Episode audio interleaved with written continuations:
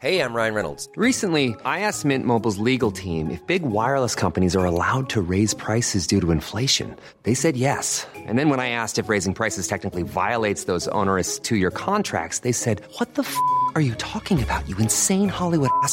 F- So to recap, we're cutting the price of Mint Unlimited from $30 a month to just $15 a month. Give it a try at mintmobile.com slash switch. $45 upfront for three months plus taxes and fees. Promo rate for new customers for limited time. Unlimited more than 40 gigabytes per month. Slows. Full terms at mintmobile.com.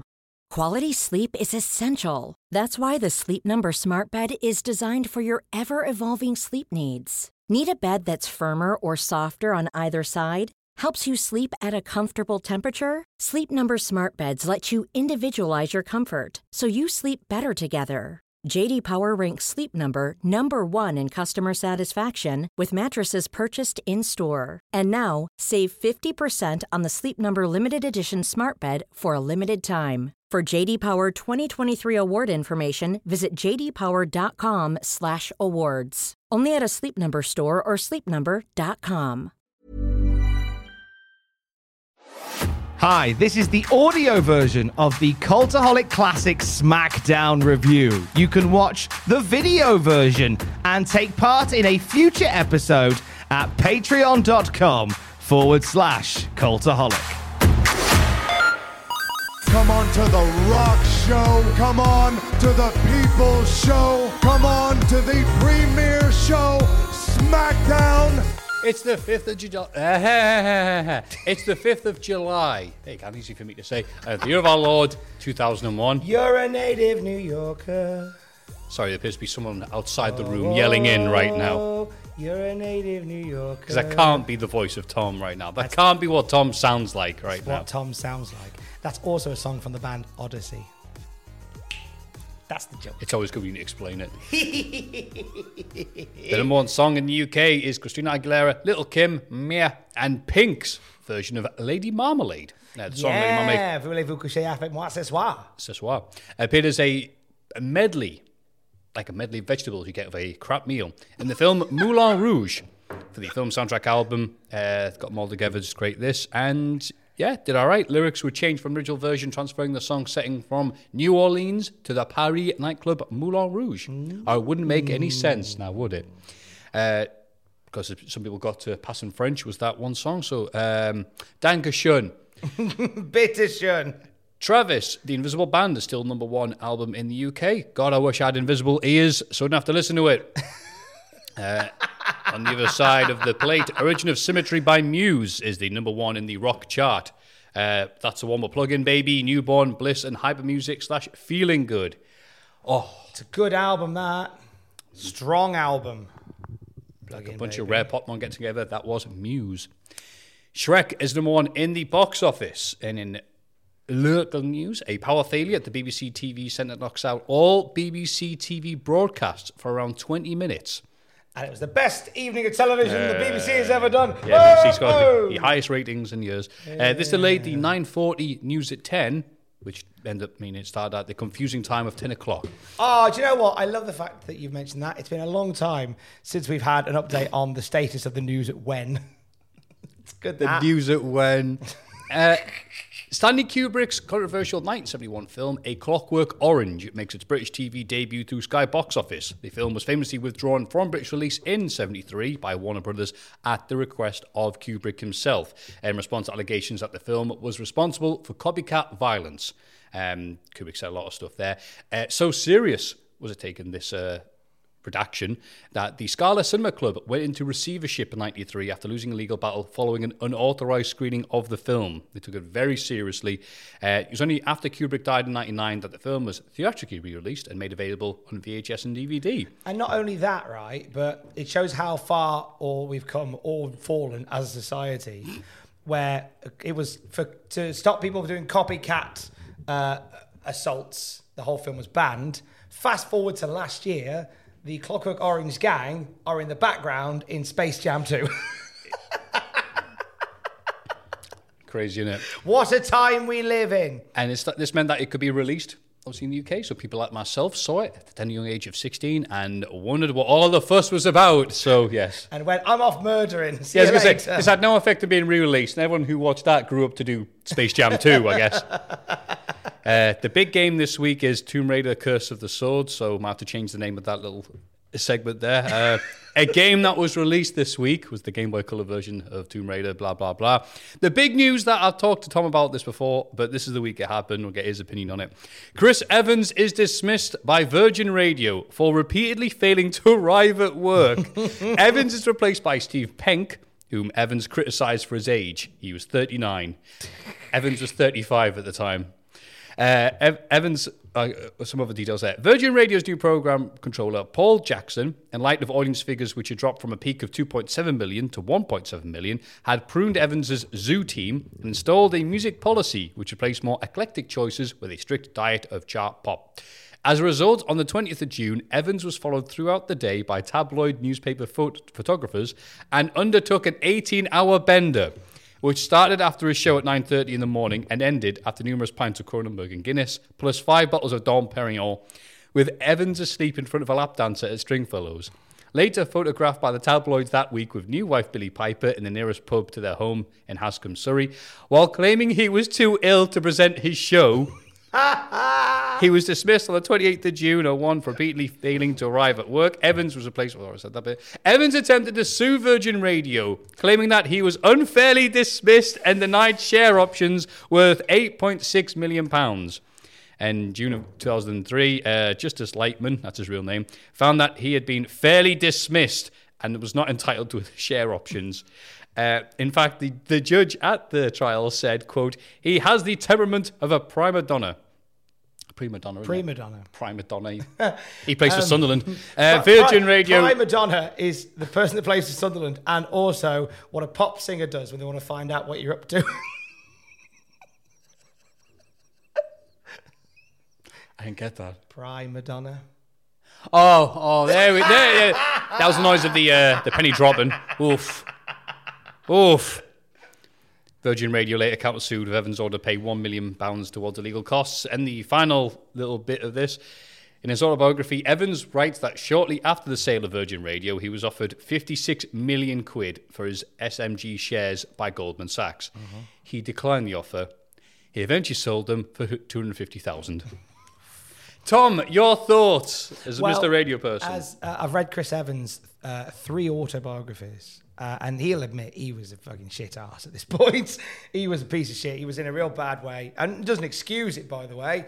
Um, the show that he did for Virgin was one that got uh, it got lampooned quite a bit because it was it was kind of Chris Evans like without the filter like when Vince Russo went to run WCW like when Chris Evans was on Radio 1 there was still a semblance of like there was some kind of overarching control with Virgin he was running the ship it was like I like he was it was his baby it was his creation it was all him and um it was it was chaotic. It was chaotic.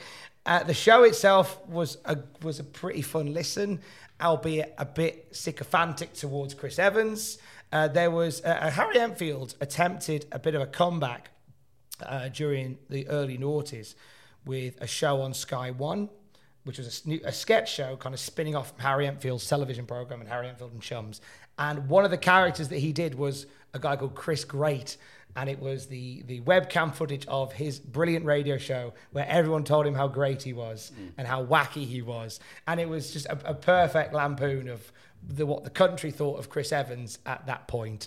He was, uh, he was absolutely destined to crash off the rails and disappear which he did. And then it would take a five or six years of him being away for him to start to come back into circulation on the radio. He took over weekends on Radio 2. And then, you know, scandal begatting scandal.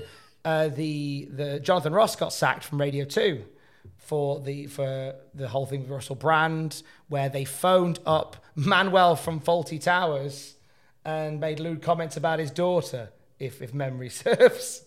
And uh, that's Wasn't it his daughter? It was his daughter. Was it Manuel from Fawlty Towers? It was his daughter. You know, it's been such a long time, I can't remember Yeah. the details about it. I shut up. But it led to it led to Russell Brand and Jonathan Ross Yeah. being dismissed from Radio Two. It led to Chris Evans coming back into the fold. He took over Drive on Radio Two, and it was a banger of a show. Really good show. Like he was a bit, he was tempered, and he was more mature, and it was a really fun listen. So when Terry Wogan stepped down from Radio 2. It was an obvious switch to put Chris Evans on Radio 2 Breakfast, and it became the biggest radio show in Europe. And he did that for many years, and he decided, I want a new challenge. So he went to now Virgin Radio once again under new ownership, which is where he is now, and said, I want to, you know, take this to the top. And within a year, this this radio station on digital platforms is boasting a million viewers a morning, and that's down to Chris Evans doing what Chris Evans does. So not the not the easiest of guys to work with during that time, but certainly the staying power. He's a, he's a reformed man now, but I very much remember this time period with Chris Evans and what a, what a nightmare he was to work with. I've noticed as well our camera light has gone off. As Oh, it has. talking.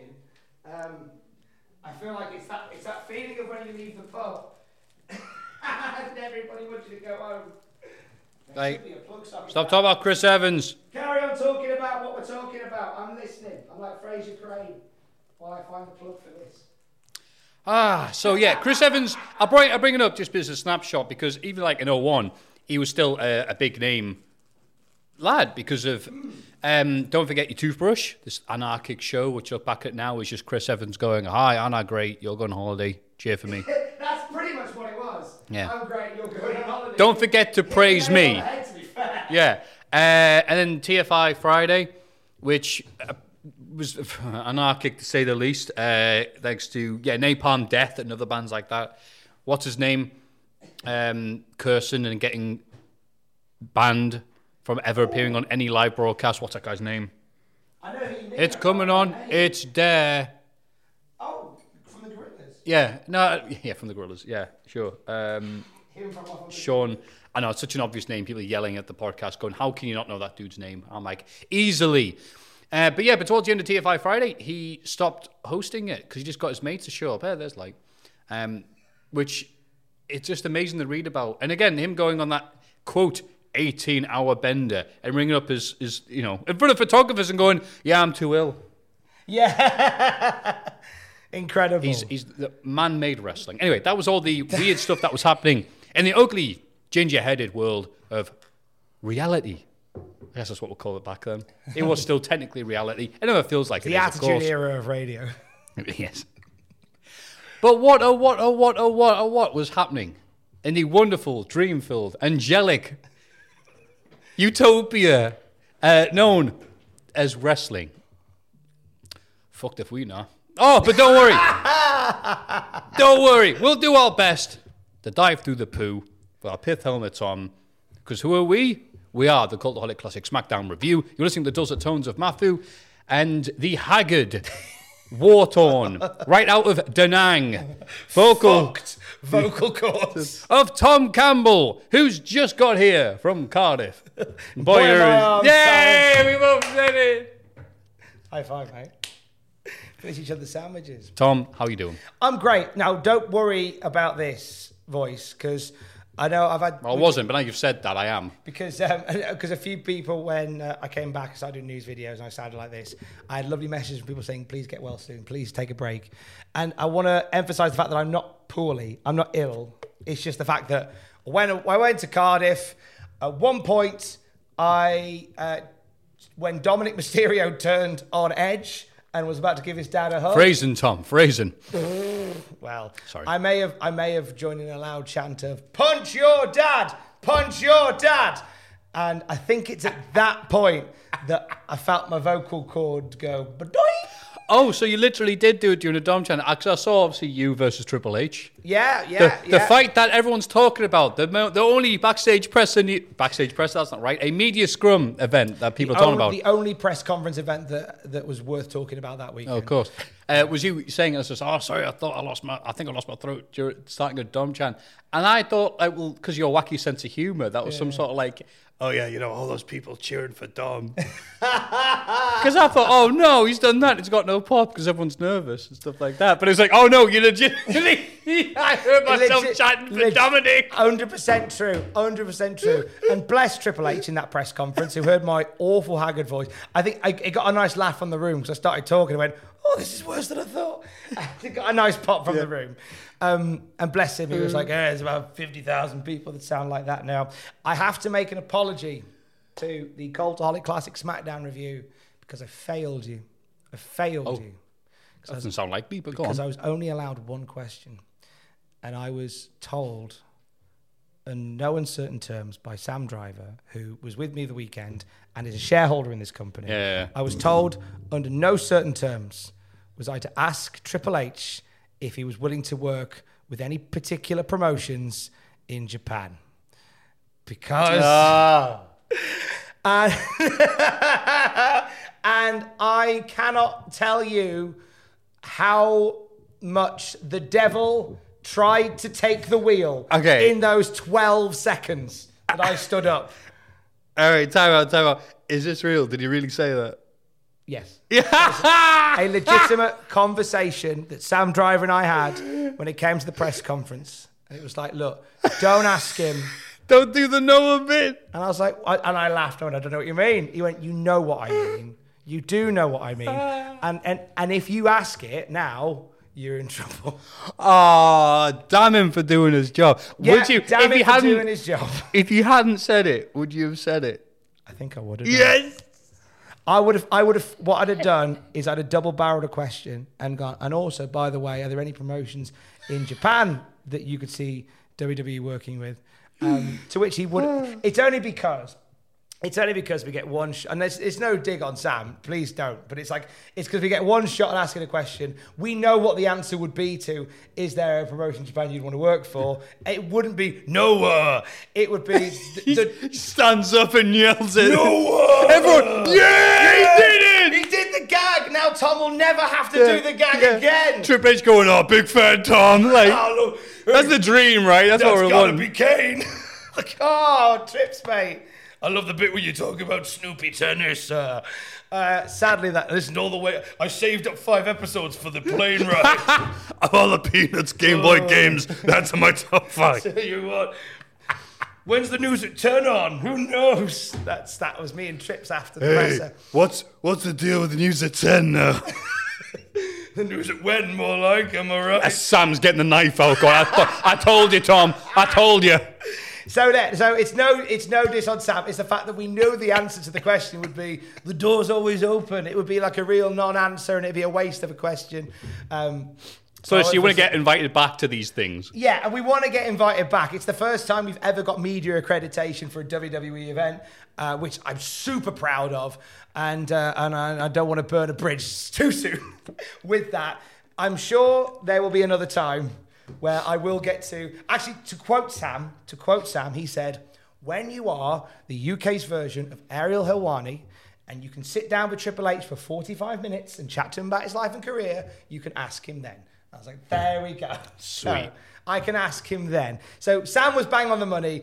As, as, as much as the devil in me, as much as the agent of chaos that I am, would hates to admit it, he was right.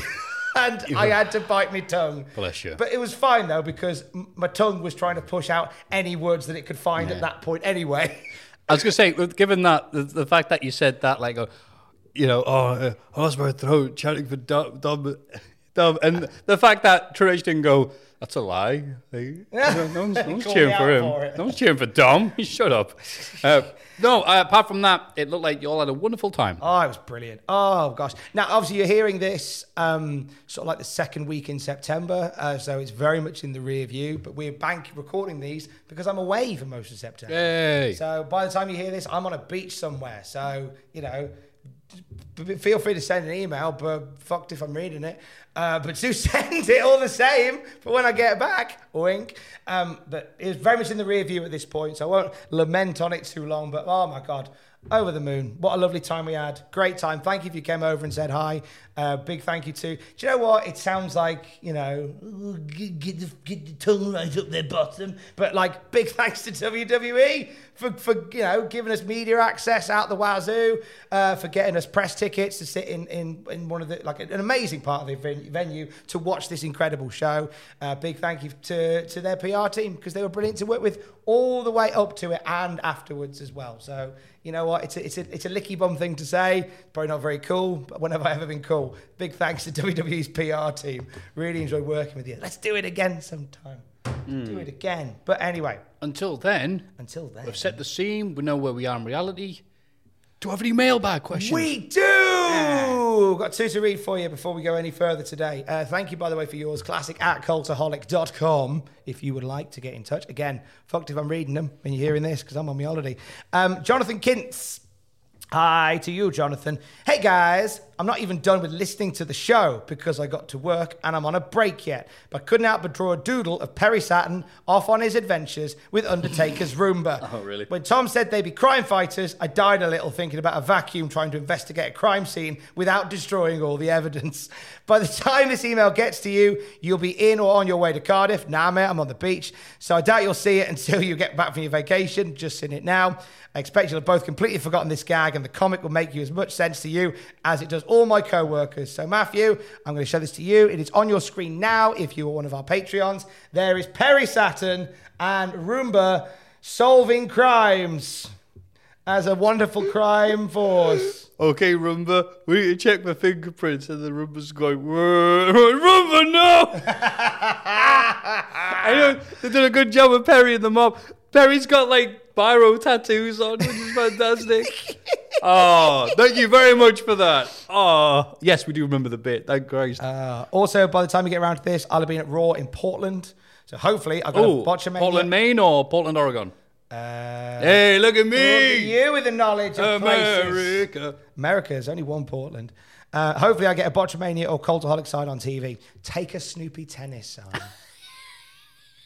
Triple H loves it. oh my God! Right, I, Thank sw- you. I, I swear to God, if somebody gets a Triple H loves Snoopy tennis sign on WWE television, I, I, I'll, I'll, I'll retire. Like that's it. That's the peak. No, don't. don't Okay, I won't that. retire. I won't retire. Yeah. I will. I will stay on forever. You'll be very happy, right? I'll stay on forever. I'll, you go. You'll make my day. You'll make my day.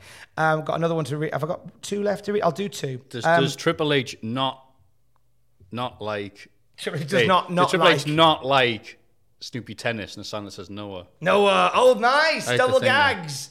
Double Yeah, re- really, really, just Yes. keep on making dumb signs Mix it all the way up. all the way in. Uh, Gus from Indiana. I Gus. Hiya, lads. Hopefully, Tom has his voice back by now. Haha. Fucked if I do. Uh, am I an absolute doofus? Yes. Uh, by listening to the pay per view watch alongs without actually watching the pay per view. I'm currently listening to the Ring of the King watch along at work. Even though I'm missing a lot of the context, nice to have familiar voices keeping me company in my small grey cubicle. I also don't have Peacock Plus slash Premier slash Premium and Knuckles, so I don't get communi- so I, so I still get commercials, which really throws the whole flow of the watch along off. That's very Oh, wait, wait. The commercials show on the old stuff. I thought. Oh, because we're still on the network on this side of the world. So wait, on Peacock, if you look back at King of the Ring 01, you still get commercials. You Still get commercials just hoy. What? oh, oh, The well, best advice, the best advice I can offer, if you are, because again, we don't quite know much about the placement of um, the commercial and stuff. We need to be better with time checks, admittedly. But also, if you're doing watch-alongs and the ads come on, just if you can, pause it and then restart it up again when the adverts finish. Oh wait, yeah. Um, do people watch yeah, with the with the pay per view? Because I know question. I only get told people who don't. Mm. So if you are listening to this, and obviously you are, haha, can't trick us. If you could let us know if you do actually do that, because it'd be funny if it turns out no one's doing it. some do and some don't, uh, Please let us know if you do do the watch along as God intended. as God intended. Um, But thank you very much for the email, Paul. One final email from uh, Laura. Morning, fellas. Another woman here. God, so many women listen to this. Mate, this is going to blow your mind as well. Morning, fellas. Another woman here. Hello, another woman. Hello, hello, another woman. Quite often, my partner and I listen to the podcast in bed, having a nice spoony cuddle to settle down. Oh, Being the little spoon, Laura, you've sent me this email. I have to read it verbatim. You've made a decision. While being the little spoon, I find that the private eye starts investigating the lady box, which leads to heavy petting and finally bumping uglies. Brackets, five seconds of fury. So, yeah, a woman having sex while listening to your podcast. Just because I feel like I should ask a question instead of just informing you of my nighttime activities. Bob Holly, Test, Stupid Kane, fuck, marry, kill. fuck all of them. Well, you're already doing the first one, so I have to pick Murder Kill. Thank you very much. You are not the only one to bump ugly uh, while listening to our lovely Really? Devil Morocco, an, a username whose name I'll never forget. Uh, famously, I guess not, uh, famously, sent us in to let us know that um, their child was conceived whilst listening to the uh, the Prime podcast, I guess, here, called The Holic. Wow. And I then put that, try to put that in the Hall of Fame, and the bastards didn't vote it in. Fuck it. I was, I was like, you bastards, we should put the kid in anyway. And uh, yeah, that was a lot of fun. Uh, so we, we're glad that this can, pe- people settling down. Is it equivalent to ASMR or just, let's just relax, honey? I don't. The thing is, Nothing wrong with being a little spoon, by the way. Oh no, absolutely, it's the best time. Um, but the thing is, like, I, I have, I listen to podcasts when I go to sleep, more often than not. I can't imagine for a second that this bollocks is conducive to a good night's sleep, right? Because it is just, for one thing, it's loaded with information that keeps you awake, but also, right, I'm a fucking gobshite. And, and, and at any point, I'm likely just to go, like, how, how is that conducive to a good night's sleep? I don't understand. Should we do a deliberately dull podcast one time as ASMR? Tom and Matthew bore you to tears. What, you mean the, ratings? first 50 episodes? Oh, oh no! I walked right into it. no! No! ASMR. Here are the TV ratings. The first quarter hour did 0.3. The second hour did 0.5. Some people might like that. Tranmere United, nil. Wolverhampton Wanderers, one. They pulled those from the Ah, nah. from from BBC. I'm I'm livid and I, and I work for the buggers. I'm furious I couldn't believe it was a real guy's voice. because it's a it's a, I know right. It's a real person doing the real voice. There's no way you would have told me that as a kid and I would have believed you because it's like, no, that's a robot. That works the BBC. Score Tron nine thousand. yeah. behind a robot just for the sole purpose of doing the football results. What is my what is my purpose? You read the football results. What? Oh, God. Oh But God! yeah, no, thank you for letting us know that. Um, you yeah, have people- sex. But I, I listen to things like this. Not us exactly. That'd be weird. Listen to myself going to sleep. Oh God. But yeah, there I are bet- things I, like don't- I don't that listen, I don't listen to myself while I'm awake. The, uh, yeah, the, the, I need to have that thing in the background to shut my brain down. Or otherwise, I just don't sleep. You're just awake all night. Yeah. You? You're just like see that's it. Now, appar- uh, awake all night. Apparently, like the people who just sending that question. Um, hey. Hey, happy. Hey, sing when you're winning. if you are Laura's boyfriend and currently you are thinking, oh, I'm just going to have a little sneaky, my advice to you is, yeah, go on, have a nice time. See, I imagine them just like getting the mood, and it's just like, oh yeah, this is so great. So things are going really bad for the WF right now. Oh, oh yeah. That's No, going to we- be Kane! Oh, honey, I'm not really in the mood. They had to cancel house shows. Actually, honey, you know what?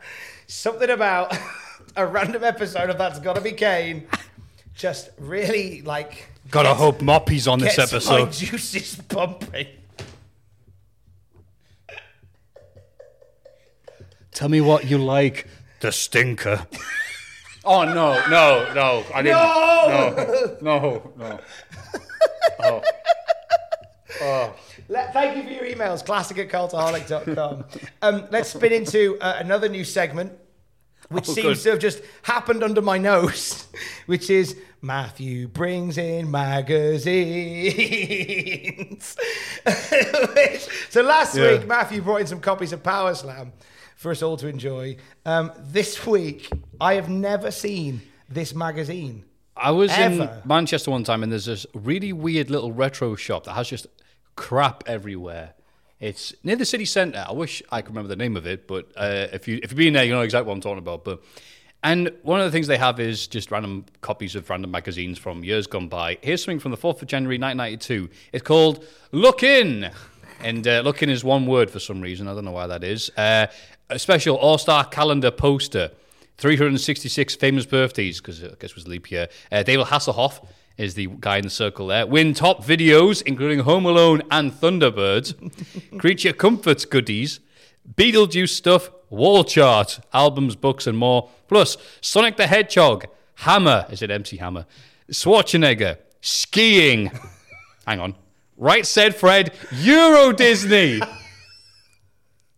Oh, wait. And then the main feature Hulk Hogan, Hogan bank manager. bank manager. That's what he might have been. There's no article about it. They've just lamented on Yeah. a fantasy thing for Hulk Hogan. And I have no. This is trying to like touch on everything. What what do kids do? All right, there's uh, Incidentally, just just oh, God. further, on the front here, Oh.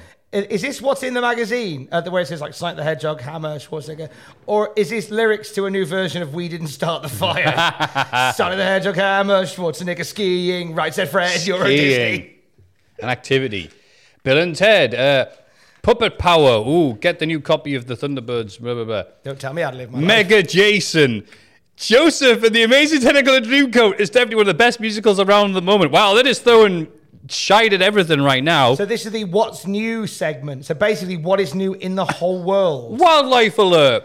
We all need to look after the world we live in and protect the animals and plants across. But wow, it's just everything. So is that a bit about like the building of Euro Disney on the what's new section? Because there's photos here. Yeah, it's, it's showing a photo of it. No, no, that's it open. That's why there's no one in. Oh right. Euro In the- Disney was famously a giant flop the first Oh, few years. yeah, they, they They're it. expecting 11 million visitors in the first year, with 1 million of them being British. that didn't happen. Ooh, someone's already filled in the quiz. Bastard. Well, I guess I have to skip the crossword then, Puzzle. I'm sorry. Ooh, Galaxy High School. Uh, yeah, moving on. Um, Hi. a poster of MC Hammer single Addams Groove that he did for the, the film Addams Family. What Is else did he do what they want to do? Say what they want to say. Do what they want to do. Addams Yeah. family. Is it that one? That's right. And they're saying, you, you were talking shit about Michael Jackson and that thing. And he went, yeah, I was. Because my success will last forever. no one's ever gonna get tired of MC Hammer. I've got a cartoon coming out. yeah, uh, yes, exactly what he says. Like, yeah, Hammer. Not only does he star his own animated series, Hammerman on Saturday mornings in the States, he's also a doll. Mattel have produced the Hammer doll to coincide with the cartoon. It comes complete with a ghetto blaster. okay, Star Trek, The Final Encounter. Uh, lol. Um, I can't stand Hollywood, says Dexter Fletcher. Wow, uh, the guy from Press Gang, it says, uh, it's Hollywood in particular Don't worry, I can't You stand. won't go. I can never live there. Just make a movie and get straight out. Uh, yeah, the business. Uh, that. That sounds like. Do you follow the fake celebrity news Twitter? It sounds like something that would come out of that. Dexter Fletcher says he hates Hollywood. Why don't you just get in, film, and leave again? amazing. Is this a piece on Suburban Commando? Yes, here's here's Hogan as Suburban Commando, one of the better Hogan films, which isn't saying much, and also the picture of him and Andre. This is in our toilet here at It is indeed in our toilet. Yeah. Uh, I think I've been working in a local bank in my hometown of Tampa, Florida. I studied finance at college, and I guess that's the way I was going. Um, will you do a follow up to Suburban Commando? I don't know. Uh, you work for a charity, don't you? Yeah, the Bullshit Foundation. Um, how do you stay in shape? Lots of high protein, fish and chicken. Anything else? No, no, that's all right. Oh, just fish and chicken. All right. Um, uh, it was an 80s. What's your best win? When I beat Andre the Giant to win World to win World Mania three. It says here. No, it doesn't. World Mania Oh, 3. That's a good name. There were 93,000 people there, and that's a world record for an indoor event. A record previously held by the Rolling Stones and the Pope. That's a good. That was a good double header That that, a, night. that was a weird combo that evening. Yeah. Do you like Britain? I love it here. I come to the UK to wrestle quite a lot, and the reaction has always been just fantastic. Uh huh. Um, do you enjoy making the film? Yeah, it was great fun. It's great if you just said, nah, fuck it. Like Dexter Fletcher, I want out. I presume it was like Skiing. I presume it was an interview that was done on paper or over the phone, and they misheard WrestleMania as World Yeah. Mania This or didn't go. misremembered it. Uh, something fishy. It's Nigel Mansell, um, basically fishing. This Uh, magazine is random. This as is the okay. He's like a big Mad Lib. He was in Australia for the Adelaide Grand Prix. He went out for a bit of shark fishing and caught a real monster weighing 350 pounds. That's not very nice to call about Nigel Mansell like that. Um, like, he's a legend. Scooby Doo comic in there. I just saw. Move over, Mario. The prickly little hero. Sonic the Mario, hero. The prick. Sonic the, the Hedgehog, star of World Mania 2, is already a superstar on Sega's Mega Drive and Master System, and now he's on his way to the Game Gear. Oh no! Stop Oh. him! Stop him! it's too late. He's been gathering quite a few fans, like Michael J. Fox and Dizzy chart topper Vic Reeves, who quote reckons, "I love Sonic, I love the speed. It's horribly frustrating." I love Sonic. If you're wondering how a hedgehog comes to be blue, well, he wasn't always. There was a. T- oh, that's the end of the quote. I thought Vic Reeves was just going to the law of Sonic the Hedgehog. Favorite pop star Rod Stewart because they have the same hairstyle. Oh my god, Okay. Sonic Syrup Pop Stars Rod Stewart. Oh, God. Club Portrait, Hulk Hogan by Frankie Coyer, age 11, from Larkle. Uh, okay. So he's just done a lovely picture of Hulk Hogan. Oh, this Uh, and uh, then there's a Garfield strip on the end. All right, I well, like it. I'll, we'll put If that there only- front and center, and then Matthew will bring in more ate crap. I'll put that in. been We'll we fine. I'll do that one next Well, time. So, so thank you, Oh. Matthew, for bringing in Look In magazine. Hope you're a fan of 1992 germs. January 1992. which have a mad cow disease all over there. what a random magazine. I can't get my head around it. Like, who is it appeasing? Just like anyone. All those world media fans. Philip Schofield must have given some nice Christmas presents by Sarah Greene because this is what he says. We get on really well. We've been doing the show together, which are going live for five years and know each other Going so live. well, we've developed a kind of telepathy. Fred Savage, star of The Wonder Years, isn't so young anymore. I'm learning to drive. and I've just got my learner's license. I'm not all that good yet. My new hobby is driving along the pavement, knocking down rubbish bins. I love that. Our story tonight young actor gets a bit older. Yeah. What else is it? Sonic the Hedgehog, Hulk Hogan, Schwarzenegger, the concept of time. It's all here in a new edition of Lookin'. Anyway, the concept of time is ticking ever so Well, you know what? That's on. definitely my second favourite rag of the week. Um, what would be my first, you think, if I wanted all the information that that magazine couldn't quench? Uh, would there be something else that could set the scene for some dodgy podcast so people can get the Yes. groove on? Games Master. That's right. In this bag right here. How about the Wrestling Observer oh, go on then. That'll do. and Figure Four Weekly? Ooh, the strongest soaker upper. strongest because one sheet does plenty. So, uh, in a minute, Matthew Gregg is going to give my voice a rest and talk us through uh, SmackDown for July the 5th, 2001, one day after American Independence Day. And uh, we, we go to, well, we're coming off the back of a very, uh, a milestone episode of Monday Night Raw for, for the wrong reasons a lot of the time. So, it was on this past Monday's episode of Raw that we kind of got a, a soft launch of WCW Raw, in which the main event of Raw was for the WCW Championship between Booker T and Buff Bagwell. They put WCW uh, ring aprons all around. They kind of treated it as it was a new show starting with like fireworks and uh, like a bit of a, a mood setting, a changing of the lights in the arena. Jim Ross and Paul Heyman took their headphones off and were replaced by Scott Hudson and Arn Anderson in a main event that went about five and a half minutes.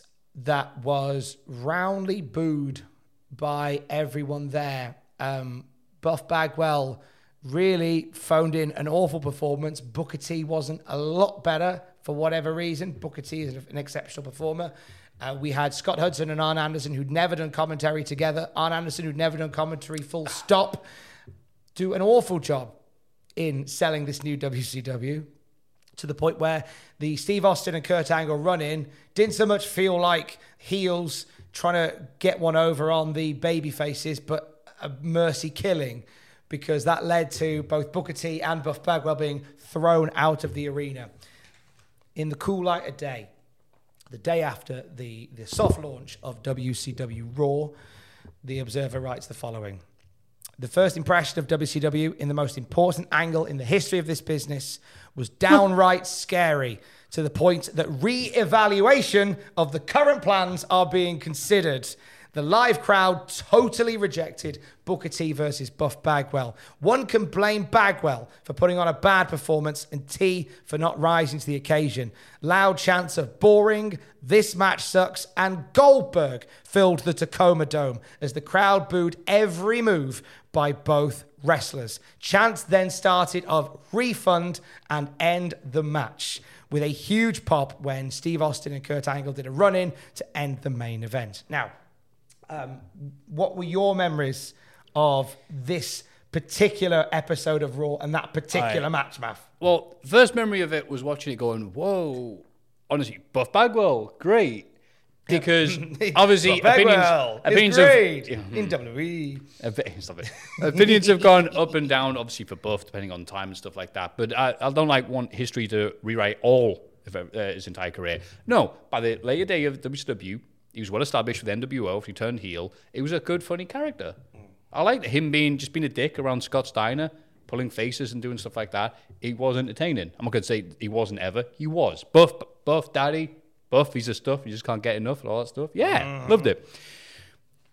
And at the time, it was like, oh, the, the, the story's always been Buff showed up and ruined everything, and Buff is the dumb idiot. And we'll probably have more on Buff later on. Um, and this is the reason he killed WCW Raw. No. Uh, so you're telling me, with barely any build up for either of these two wrestlers, other than, hey, these guys exist. Hey, you already know who this guy is, right? Okay, oh, here's Buff. Buff is a heel his natural heel. Booker is an invader. They've just decided, right, we're gonna have a WWE match after slating, after feuding with WWE for years, after treating them as evil invaders for the last few weeks. They just have a match in the main event, and what the fans are supposed to go, "Hey guys, WCW," when it's not even the big name WCW guys as well. Uh, okay, respect to Booker T. I said this last week. I don't know if we got your feedback, but like again, I like Booker T as a dude, but I wouldn't have put him as just as a kid fan back then. I would not have put him on the levels of the Hogans and Ashes and everybody else like that. He was Booker was champ because they all buggered off um, to a certain extent. Again, love Booker T, but that's what it was. That's the perception was uh, I had as, a, as at the time. So again, this this period after WrestleMania X7 is the, the period leading up to WrestleMania X7 is what if everything goes right for a company? Everything after WrestleMania X7 is what if everything goes bad and every bad decision is made? And as many, many, many people have pointed out, so the following week, where are they? Do you know? Do you know what the, the week after this Raw, the, which place they happen to be in? To the Georgia Dome. Yeah, and, and whereabouts? Atlanta. They're in Atlanta. Uh, WCW's home base, where if they likely had done this match and bothered to give it any hype or the idea that we're supposed to care in any sort of way, what does it matter if Buff Bagwell become WWE World Champion? That, but it wouldn't matter anything um, because we also don't know what, what WCW is at that point. Say, is it coming back? Is it not? So it's just two WWE dudes invading, having a thing. If they'd done that in Atlanta, it might have been a much, much more positive response. I might have been happy to see them. But it's a bit of a crapshoot in doing that because you'd have thought, you know, these wrestling hotspots would beget different reactions. We did an episode of SmackDown recently, which was in Philadelphia, and Taz was on commentary, and people were chanting for Jerry Lawler. Well, uh, uh, also, hang on, Your Honour. They're also saying that. Ladies and gentlemen of the jury. Yeah, there you go. Um, yeah, because Lawler had just been outed.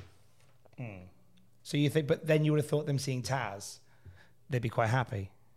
You know, Philadelphia fans are never happy. Philadelphia fans would rather Philadelphia fans would rather pay money and chant for the thing that they can't see than actually pay money to the thing that they could support because the Philadelphia fans. Fair enough. Um, yeah, so a So complete you're- so you're balls up by WWF. Give it another week, start it in Atlanta. I'm not saying it would a have been. chance. I'm not saying people are like buff, buff, buff, yay, WCW, we've won, hee hee. Because people are also paying money to see WWF. Yeah. It's a complete and utter balls up with everybody involved in this, from the booking to the timing, to sadly the wrestlers, to just everything. A complete and utter disaster. Um, and that's what it is of WCW was like like this was supposed to make people want to watch it.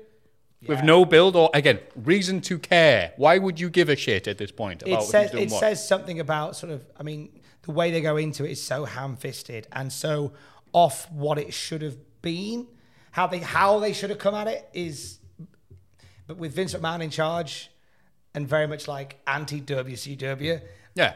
I don't think they were ever going to get a, a, a fair slice of the the cheese on this one were they Yeah, yeah, they really missed out on the important stuff. They are, they're trying to figure out what they can do with the parts that they've got, but they are missing out important bits, and this will happen in this episode as well. Of who who is supposed to care about this? Why are we supposed to be cheering? Why are we supposed to be like that's an important bit? Mm-hmm. It is just supposed to be, look, guys, WCW, right? You guys like dips. I was like, but it's not WCW, and it is for the WF, and it's two different fucking audiences. Yeah. And you said last week about people wanting. Wait, hang on. WCW matches are going to be. Oh, sorry, Invasion being um, the new version of Fully Loaded. People going, no, I want to change my ticket. I don't want to Yeah, be watching that's WWE. it. There was some yeah, that, it's not like, hey, it's them. Yeah, that's initial pop because they're Because invading and it's cool. But then I, they have matches. It's like, aren't you in? You're invading, right? That, okay. So is that your phone or mine? God, it's a loud vibration, Tom. Sorry. So yeah, so I think I've said enough about that, pal. How you doing? So I think that yeah, you're absolutely right. There's so much more they could have done. Um, but let's talk about this Monday Night Raw. And the one person, the, the commentary team get a bit of a shoe in for the commentary because it wasn't great. Um, I'll give a little nod to Arn Anderson, who wasn't meant to be in this position at all. Now, up until the 11th hour, this was going to be Scott Hudson and Jerry Lawler. So WWF had had conversations with Jerry Lawler and said, "We'd love you to be part of the launch of WCW. We're going to be in Tacoma. We'd like to invite you to come in to be part of the show in Tacoma to do commentary for the WCW match, and then going forward, WCW Raw." Lawler went, um, "What is? What about Stacey Carter?" To which uh, they said, "I tell you what, she can walk out with you on the night." um, and we'll go from there. But literally, we'll have if you wanted to be on the show, we will have her on the show to get you on the show. And Jerry Lawler went, "Yep, that's cool." And then closes the time, contract is sent to Jerry Lawler to say, "We'd love you to do WCW. Here's a contract to do full time commentary for WCW." And Jerry Lawler goes, "Okay, but I'd like Stacey Carter to have a full time contract as well." And Vince went, "Well, no, like." my my my opinion hasn't changed back in Feb since back in February. We don't have a role for Stacey Carter in our company. We agreed that she could walk out with you on this night, but she's not getting hired. To which Jerry Lawler then went, "Oh well, in that case, Sergio, I'm not doing it." And like this is, and there's a lot of heat on mm. Lawler for this because it was very 11th hour that he went. Well, no, maybe Lawler was hoping that by bringing this up so late that they would they would acquiesce to his demands and they would do it. Uh-huh. But they just went, no, this isn't the case. He went, fine, I won't do it. And they went, all right, who's around? On, you're on. Famously flexible. Famously flexible, Vince McMahon. oh, go on then. Seeing as she's here, it's like, uh, no, we'll get the we'll get the dog to commentate rather than me acquiesce to your last minute thing. Oh well. Scott Hudson uh, was somebody that WWF were considering for a while uh, as the lead commentator for WCW Raw. They really liked Scott. He's got a nice demeanor backstage. People are quite happy to work with him. Um, but when this went down, they were uncertain about doing WCW Raw at all. So Scott was like, "Look, I need an answer to go back to my employer, in my employers, because he works for the government, and say, look, because currently I'm working part time whilst doing this. They want me to come back in as a full time employee, and that's some good money. I will say no if you've got a concrete offer for me." And they, and then Jim Ross went, look, to be honest with you, this isn't probably going the way that we thought it was going to go. So we haven't got anything concrete for you. To which Scott went, okay, well, in that case, thank you very much. I'm going to take my full time job with the government. So Scott is now out of the picture as well. Um, but he'll do. I'm glad that they that they didn't mess him over though. No, no, Hudson no. seems like a again. I've not heard many A heat on guy. him, so yeah, He seems like a good egg, doesn't he? yeah. I've not. You know, I haven't heard any drama about him, so I can assume he's all right. I have, a feeling, wrestlers. I have a feeling he pops up maybe one more time after SmackDown. And I think then that's Yeah. the end of Scott Hudson's time in W. Yeah, because they couldn't have. Mike Tenay apparently wasn't. They weren't interested in, and Tony Schiavone had already rubbed them the wrong way. It's like that thing that Tony Schiavone spent like half his life talking about with with Conrad Thompson. So bless him. So Um, what else is happening other than Buff Bagwell, company killer? Well, I mean, that is literally the next line in my notes The Ballad of Buff Bagwell. Oh, So, The Observer writes that the locker room dynamics have changed greatly over the oh, past week. There is resentment of the WWF guys because the WCW guys have got paid since the end of March and have done nothing until just now when they've started on the road. So the WWF guys are like, they've been sitting at home to get paid. We've been carrying this company and they're taking our gerbs. Derp, derp, derp, they took our gerbs. We've been carrying this company to some of the lowest ratings it's had in years. Yes, hardcore Holly, you've certainly kept this company afloat. Heavens forfend that Sean O'Haire gets a crack as well. Fuck me. Um, now, the other issue here is apparently, according to Dave Meltzer, the younger members of the of the roster that have been hired have zero locker room protocol or etiquette and don't know how to conduct themselves. this basically means they didn't shake the Undertaker by the gland and they walked in. Uh, the only one that seems to have significant heat, though, because for a lot of them, they put it down to the fact that they've come from a place where there is like a lack of locker room etiquette, where it was a bit of a uh, a hot mess behind the scenes. Thankfully, we haven't seen any wrestling promotion like that ever since. Um, but the one person that, that they don't kind of let off for that is Buff Bagwell, who's been around since like the 90s and should know better. Uh, Buff Bagwell has caught a significant amount of heat in the World Wrestling Federation. He's made a lot of enemies with his attitude, even before his TV debut. Now, in Connecticut, they have had extra training sessions where they have invited WCW wrestlers, well, so invited mandatory appearances to train in a WWF ring, which is much bigger, and the ropes are, much, are different to the WCW ring. So it's like, look, you're going to be on the road with us, you're using our ring, come and use our ring, get used to it, learn your spots in it, happy days. Buff Bagwell was routinely late for every single session. And then when he came to his first house show for the WWF, he was late to that as well. And again, it's that etiquette thing. I cannot imagine some of the more stalwart mid card locker room putting up with someone like Buff Bagwell swaggering in an hour after the show started, going, "Hey guys, I'm Buff Daddy," etc. While in WCW there was zero discipline, Buff Bagwell could get away with this, says the Observer, but that doesn't fly here. Uh, during the week, uh, while Buff Bagwell was at a training session, he was doing a practice match with Shane Helms. There we go. So you know this story? What's the story, Morning Glory? I, both his version of events was that he was just like talking with Shane and they're exchanging childish insults, and Buff said something along the lines, "Oh, all right then," and he rubbed in the wrong way. I forgot what the exact line was, but then Shane Helms. Oh no! Wait, I think I'm getting. It's been a while since I thought about this. Actually, maybe I should let you talk about it. One of them throws a water bottle at the other, Yeah. and then Shane starts pounding him. Buff. Basically, yeah. So, um, an altercation between these two in training. Bagwell telling Helms no matter what he did, he'd never make it in wrestling because he was too small. Bagwell and Luger loved to have a little laugh at the expense of the cruiserweights in WCW, but Bagwell hasn't got his big roidy mate with him anymore. Uh, Shane Helms made comments about, oh, you can talk, bloody roidy Magoo. Uh, sadly, didn't quote OSW review, but I like to think that he did. This led to Bagwell giving Helms a slap. And Buff went, hang on, they're not, I'm not steroids, these are calf implants, silly. Uh, Helms smacked Bagwell back. Bagwell threw a bottle or something filled with ice, and it all oh, went I was off. an ice spot. All right, yeah, that, that's going to hurt then. Yeah, and it actually, um, uh, it actually bust Bagwell up, and he needed stitches. Uh, and then uh, everybody calmed down after that. And then uh, everyone clapped. then everyone applauded. Well done, matey. So it's all going well for Buff Bagwell. And then he had his debut on Monday Night Raw. And it was shit. Imagine being that big of an ass to in your first two weeks in a new company and going, I'm in the main event of Raw, you can all fuck off. And then you absolutely shit the bed. like, I wonder what will happen. Let's find out more next week. On the Ballad of Buff Bagwell, Part 2, Electric Boogaloo. That- Which is also the final part. it is the final part of Yeah, the ballad. Jeff Jarrett was Buff asked Bagwell. about. Uh, Buff made some. I think maybe only one appearance on the TNA pay per views in 02. Hmm. And Conrad's talking about reading the Observer stuff about an entry about Buff and said that, it, yeah, exactly the same. The Prima Donna had to have, be talked over multiple times about the segment he was doing and all the stuff and what it was leading up to. It took him like 15 minutes to get changed and all this stuff.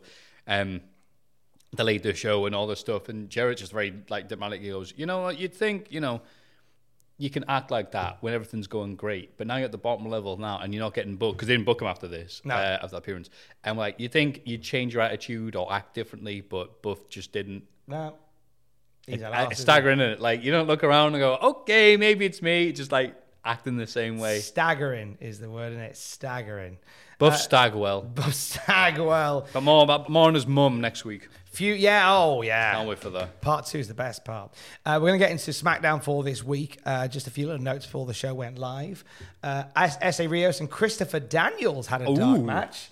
Uh, according to It's me, Austin. according to Bryan Alvarez, Oh, it wasn't me, Oh, Austin. Nearly was you, Austin. According to Bryan Alvarez, it was one of the best matches of the night because Bryan Alvarez was live at this one, just enjoying the show. Uh, Justin Credible beat Sho Funaki. Get this. Kaientai did a twin magic spot. Fuck off. Really? That's what they say in, the, in Figure Four Weekly. They did a twin magic spot. And the ref didn't notice. You know what a twin magic spot is? When there's identical twins, like the the Bellas, for example, or the what they call the Caitlins in AEW, um, they'll tag it. The Gemini. Fuck off. When the referee is uh, distracted, they'll switch which one ever out, and then the, you know, ah, the healthy one who hasn't been beat up will take the advantage. Um, do that between two very different looking Japanese people um, in 01. I'm glad they don't do this on TV. Is that foreshadowing? I don't know. I don't remember it. I wonder if they tried it and then went, nah, it's the a best- bit racist. The, just a bit. The best. I, ba- I don't know if it was recorded. I still haven't found it. The Killer Bees, tag team from the 80s, used to do a bit where they had masks on and they'd replace each other. And they used to call it like masked confusion. All right. And then like used to annoy the commentators and stuff like that. And they were heels.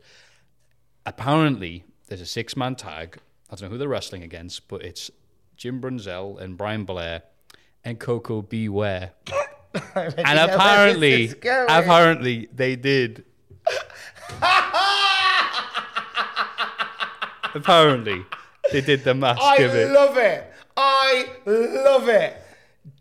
I wanted to exist. If I was a promoter, I'd be doing that shit.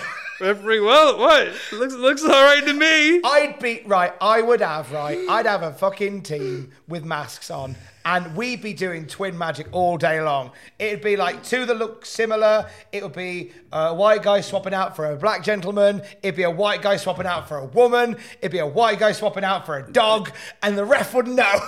Got a mask on. I, I, that is to me, that is the joy of wrestling for me. Mm. The joy of wrestling is in bollocks like that every single goddamn day. God. Anyway, what else? Do that more often. What other racist segments do you have for us? Sadly, nothing else racist. Oh, bollocks, um. Sunday Night Heat, we had Raven beating Bob Holly. Uh, it, was, it was probably WCW's fault. Uh, Tajiri beat Jerry Lynn, another banger with those two, unsurprisingly. Oh, yeah, Uh, Rhino battered K-Kwik. And, you know, I didn't know this happened because I know about like the key WCW matches that are shown on WWF TV at this time and like Mm-hmm. the WCW match presentation with Bagwell and Booker T and two on SmackDown this week. Uh, on Heat, Sh- uh, Chuck Palumbo and Sean O'Haire defended the WCW tag titles against Kanyon and Shawn Stasiak. Yeah. Didn't know that happened. Crowd shat on it. Um, but course they did. I've never. I, I'm going to go back on. I want to go back on Tonight Heat and watch that. I'm just intrigued. Um, Sean O'Haire, by the way, is now doing like a TKO as a finisher because you can't do a swanton. It's a Shanton. You can't even do that. You Sean- gotta do a TKO. One of the better puns to come out of WCW. It's one of the Shanton bomb. Natural born thrillers. Yeah, because you do it and you go oh like that, and he looked a million quid, He looked phenomenal. which is about five hundred thousand in today's money. So that is um, that's all the build up to SmackDown. Let's go to Matthew Greggles, who will talk us through this week's episode. How can we follow the uh, the the enfant terrible tag team of Chris Evans and Buff Bagwell? Do your best, mate. Do your best. They're both pumped. Last Monday, Torrie Wilson hung out with Vince McMahon, who is perpetually McCorny. so that's that's a time to get revved up, revved up if you're in bed. By the way. Oh yeah, yeah.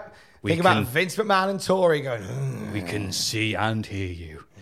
Torrie says she's prepared to do anything to get the top of WWF. And Vince is like, that's good. Can you please sign this non dick? Cheaties, no. Don't spend too long on this bit. We can't afford the litigation. Do you know how much all day breakfasts are in Cardiff? They lay the eggs themselves. Apparently, it's just this blurred out text. I can't really read it very well. Oh well. Uh, Austin interrupts when they're in the shower, so Vince tries having another meeting in a mop closet. But Kurt distracts to show off his gold medals at Torrie and also display his staggering back knee. Oh, the higher the bit rate on these shows, the worse the He's memory. got a lot of back knee that boy. Oh. They go to the laundry room instead, and Tori disrobes Vince of his shirt and wedding ring before she tells him to close his eyes and turn around. He'll get a big surprise. And you bet it is, as behind him is Linda. Kane's wife, Linda. Oh, that's right, Kane's What wife. is Oh, she doing here? she's having an affair. I forgot about that. Linda's having an affair with Vince. As we're apparently redoing the stuff they did in October, where we already know Vince is a pervy perv. Uh, so there's not much reaction from the crowd because it's oh I can't we can believe this is happening.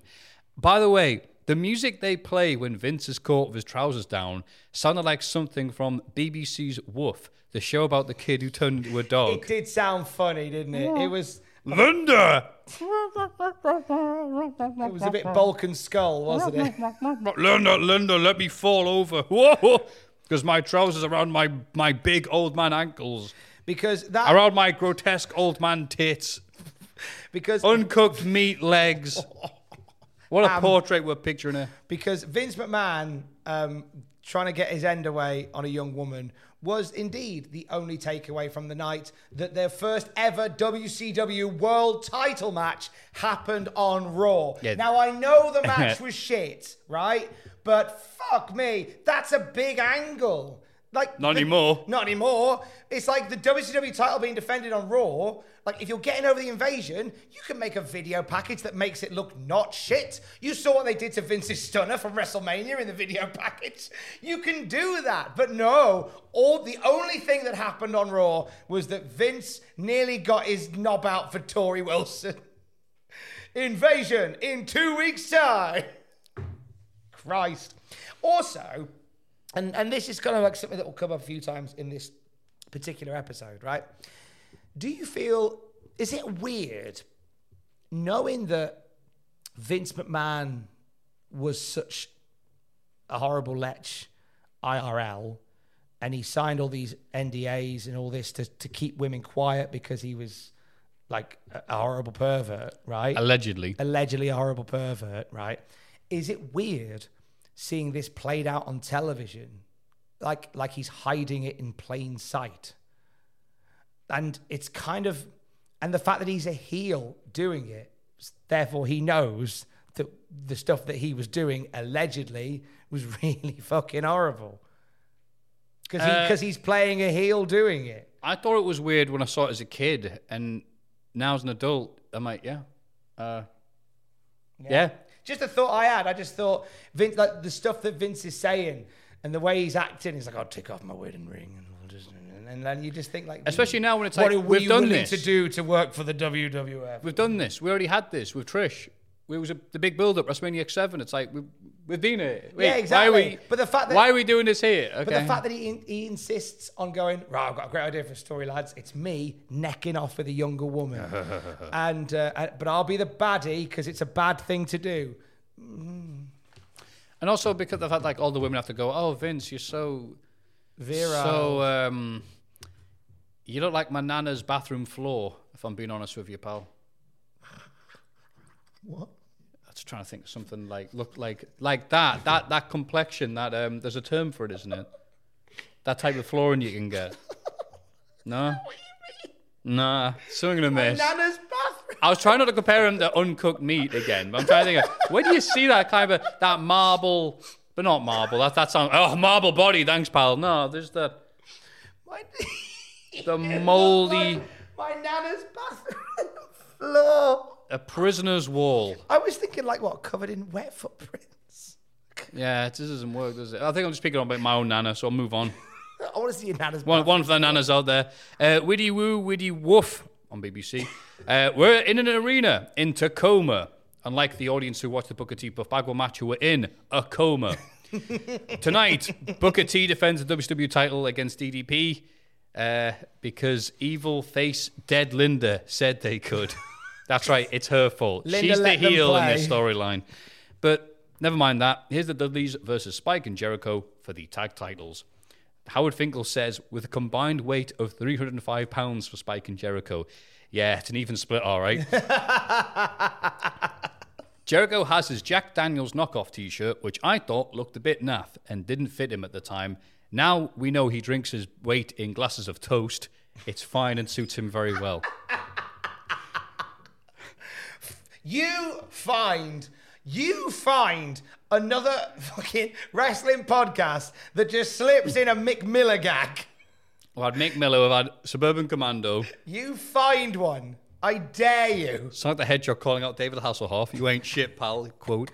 On Monday, Jericho nearly beat the Duds in a handicap match, but then Spike Dudley came out and uh, helped him win, I guess. Yep, Weird recap package, but whatever. Spike is a weird partner for Jericho until you realize that Kevin Nash thinks Spike and Benoit are the same guy. Oh, fucking hell. He denies he said that. Michael Cole reminds us Benoit is out with a neck injury he sustained during the King of the Ring match, and definitely not before the King of the Ring match, which is why he looked so miserable before the match started. Oh, no, no, that's purely speculation. Operation was successful this week for Benoit, by the way, uh, looking at an eight month recovery. oh, good. So fingers crossed it's uh, it's a speedy and healthy one.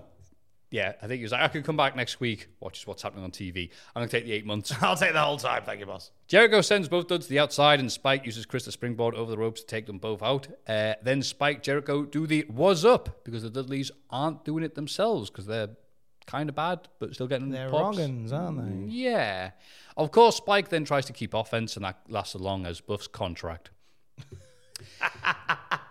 Spike eventually manages to get the hot tag to Chris, who isn't able to lock in the Waltz Jericho for long before Devon interferes, so Spike gets the tag and drop kicks Bubba for a close two. Spike tries a sunset flip, and even with Jericho's help, he can't move Bubba's large bottom, so the Duds 3D him instead to retain. The Dudleys stare at Spike afterwards, so Chris gets some heat back by throwing him out the ring and going, Yeah, you better run. Dudley's like, We won. Uh, simple, decent thing here. Jericho getting more reaction uh, than he did last week with Scotty Too Hotty, who threatened to get a bigger pop than him because he's just like, Okay, Jericho, I hope you enjoy your brush with greatness. Yeah, because this this very much is the end of Jericho's brush with greatness for now. Like he's Vince McMahon is very much done with the idea of of Jericho being a top guy and putting him in amongst this lot. Kind of seals that deal, at least for now. At least for now. I got the vibe that because Jericho is one of many walking wounded on the WWF roster at this point. So I got the vibe from this match that sort of Jericho was in there with Spike, but it was Spike that was sort of carrying the weight of the match. Like he was in there the most, doing the most stuff, being bounced around by the Dudleys. He's incredibly good at doing that. And I thought at one point, I thought Spike had been injured. Did you see this? So he does the Dudley dog, and Oh, he drops him right on his foot. he comes down right on his foot. And I thought, oh, then they suddenly go to the finish. I was like, is that? It was That so was weird because every other time he's taking that right, and it was I don't know what the hell they've done that spot a hundred billion times these two, but yeah, it's like oh he's gonna hit the dog. No, he isn't. And instead of bouncing him off and land on his ass or whatever like that, he just lands on his feet. Uh, like the Creed brother, that one time he did that dive and somehow did not pop out his shin bones in the front row, like Riddle getting rid of his shoes. Uh, yeah, uh, I'm. I actually, it makes sense now that they're all the walking wounded, and they've hired even people like Shawn Stasiak have gotten jobs. Yeah. because they're just going to use them for the stem cells. Basically. You see like body parts come off guys like Shawn Stasiak and suddenly Austin have a really muscly arm. You know those welding benches seeing fallout and you why did you turn the Shawn Stasiak into fixed arm? bang, bang, bang.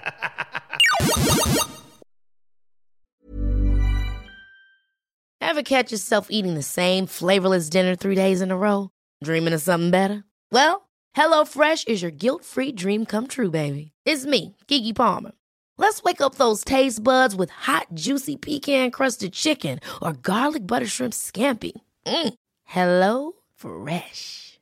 Stop dreaming of all the delicious possibilities and dig in at HelloFresh.com.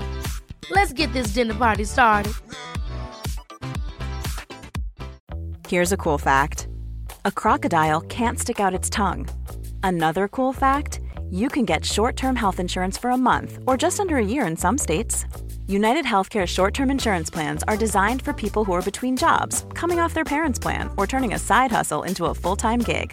Underwritten by Golden Rule Insurance Company, they offer flexible, budget friendly coverage with access to a nationwide network of doctors and hospitals. Get more cool facts about United Healthcare short term plans at uh1.com.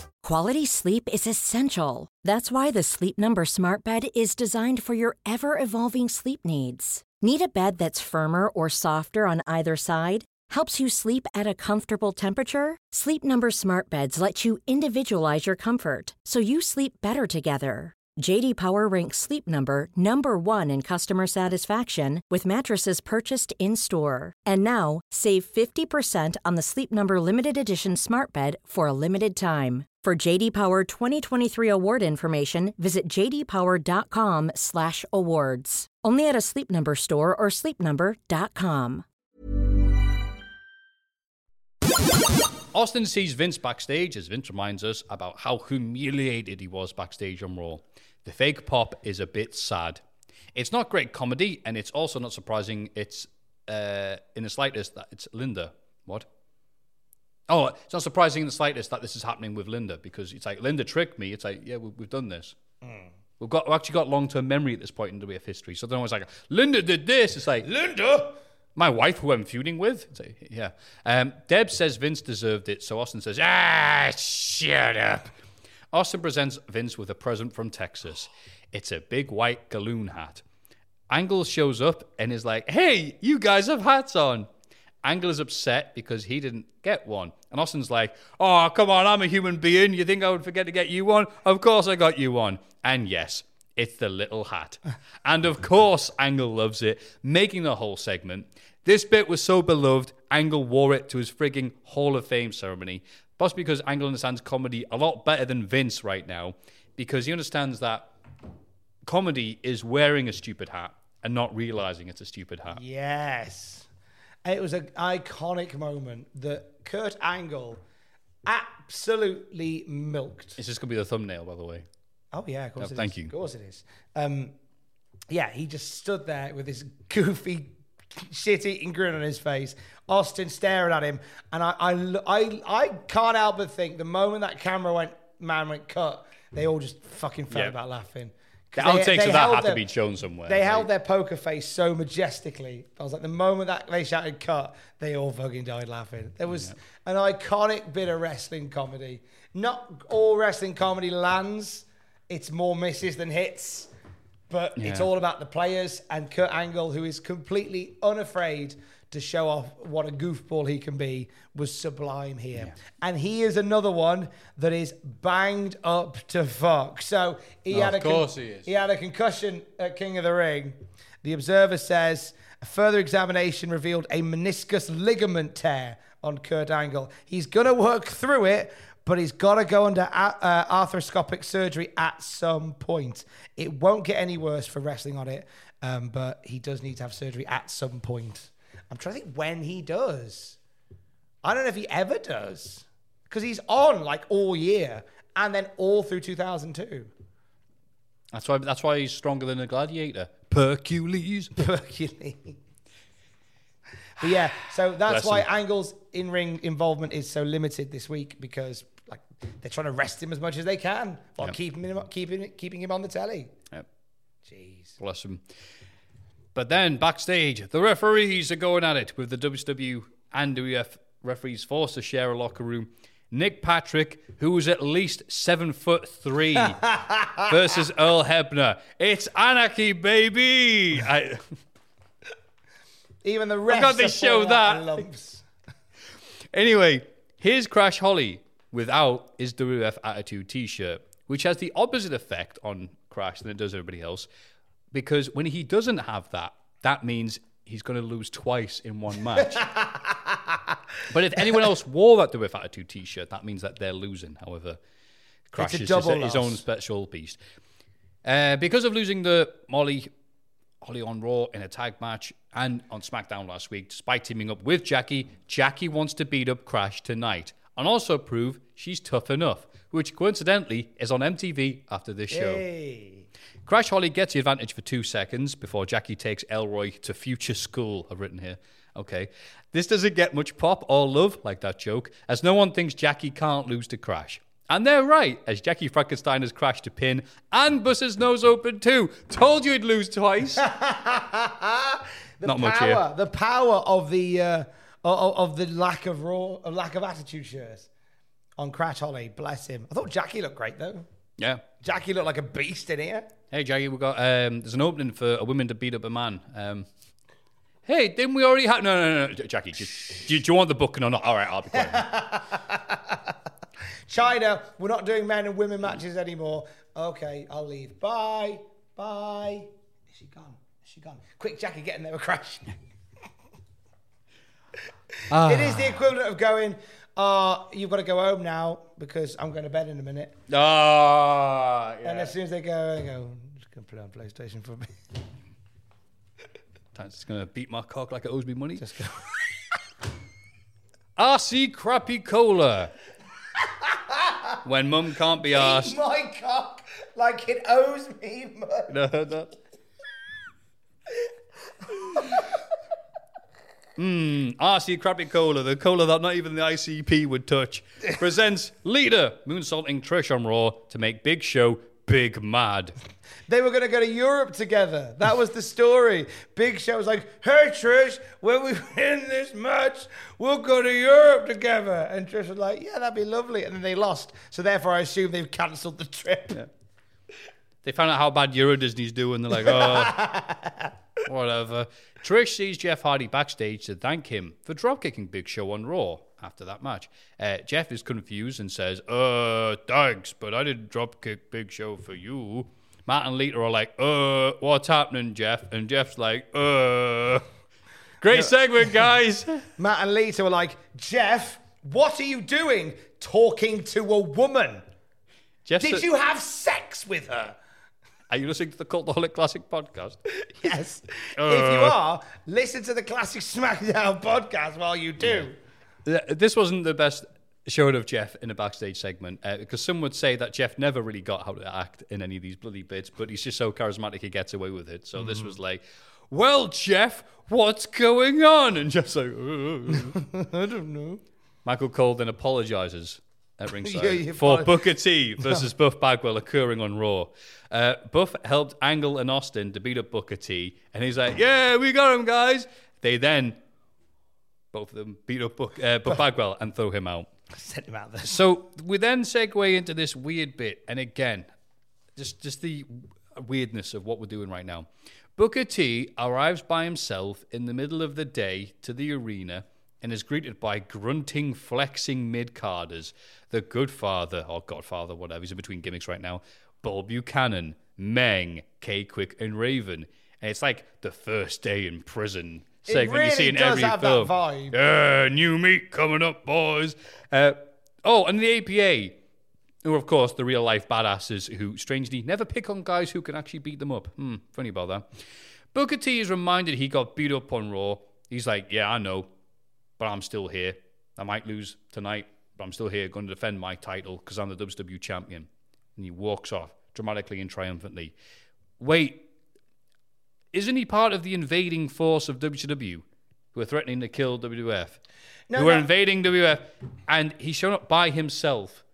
Now, at this point, they're not there to kill the WWF. They're invading, but Linda McMahon has agreed that they can compete on WWF television. So he, he's not like he's there to cause ructions. He's now there because he's legally allowed to be there. Oh, that's Compared so to- exciting, Tom. compared to oh, last he can legally compete in matches. Oh, you know, uh, the bit I loved the most was obviously all the, the, the guys coming through the crowd, not supposed to be there and feeling like anarchic. So, oh, them walking Yeah. the back. Oh, that's Oh, fantastic. ag- management oh, that's so exciting. agreements. Oh. Oh, I hope they play his theme music and he has a Titantron to really set the scene of this being like a rival force and entity. It's a weird way to get into the invasion, but this is what they're doing. Dumb, stupid, and confusing. Um, also, I my my general consensus, my general opinion on the the WWF side is that the mid card locker room just come across as a bunch of fucking assholes. They just do. Oh hey, look at you, new guy. Look at you, working with your belt. Yeah, and then he goes, "Yeah, all right, I'm here." He said, "You got beaten up last night." I did, yeah. Might get beaten up tonight, but I'm going to defend my title. And they went, "Uh, "Fine, you win this round." Bunch of pricks. I love the only one who seemed to be having any fun with it was Meng, who Booker T could have realistically gone up to and gone, Who you kidding? You've only been here since January. Oh, yeah, fuck off. But then he went, then he saw what was Meng. Uh, Raven was stood there like a statue. Alcohol, he's like, Meng's like, I saw. I uh, saw it was like, uh, okay, you know what? You can hail from any company you want, pal. Yeah, Are you, are you doing enough? Yeah, that's right. Haku was laughing. He was doing that and laughing Cause like good because Say something. because literally all of them getting knocked spark the fuck out by Haku. Why is he in this this little gaggle of dickheads when he could quite easily just go, "Oh, you've got the WWE title in your bag, right? I'll have that. Thank you very much." Right? Fuck off. But he's just treated like fucking K-Kwik. Yeah. Haku could batter them all. And he should have done. Haku should have joined WCW. That'd have been a brilliant moment. Yeah, how to get the crowd into it. Have Meng walk through the crowd. The crowd. Okay, yeah, well, whatever you say, Yeah, Meng. fair, He's like Walter in the Mask comic. Yeah. And then Vince McMahon is talking backstage, and they're like, ha ha, hats, guys. And then knock, knock, knock. Hey, don't come it. in. And Angle's like, oh, wait, I'll let them in. And then uh, Vince is delivered a summons from Linda. The envelope also contains a fake pop when he opens it. Fancy that. Angle then thanks the guy delivering it. Angle is single handedly saving these bits, by the way. phenomenal Don't let like revisionist history let you know like these back- backstage bits are all gold. No, Angle is outstanding, but like Vince is like, okay, I'm really liking these bits. I should put myself in all these segments. Vince is furious. Has to go to court with his ex-wife. Austin is mad that Angle let him in and demands the cowboy hat that he gave him. Angle and Austin trade insults as Angle does not want to give him the hat because he likes it so much. And Vince just says, "Hey, stop it, guys! I just got subpoenaed for the punchline."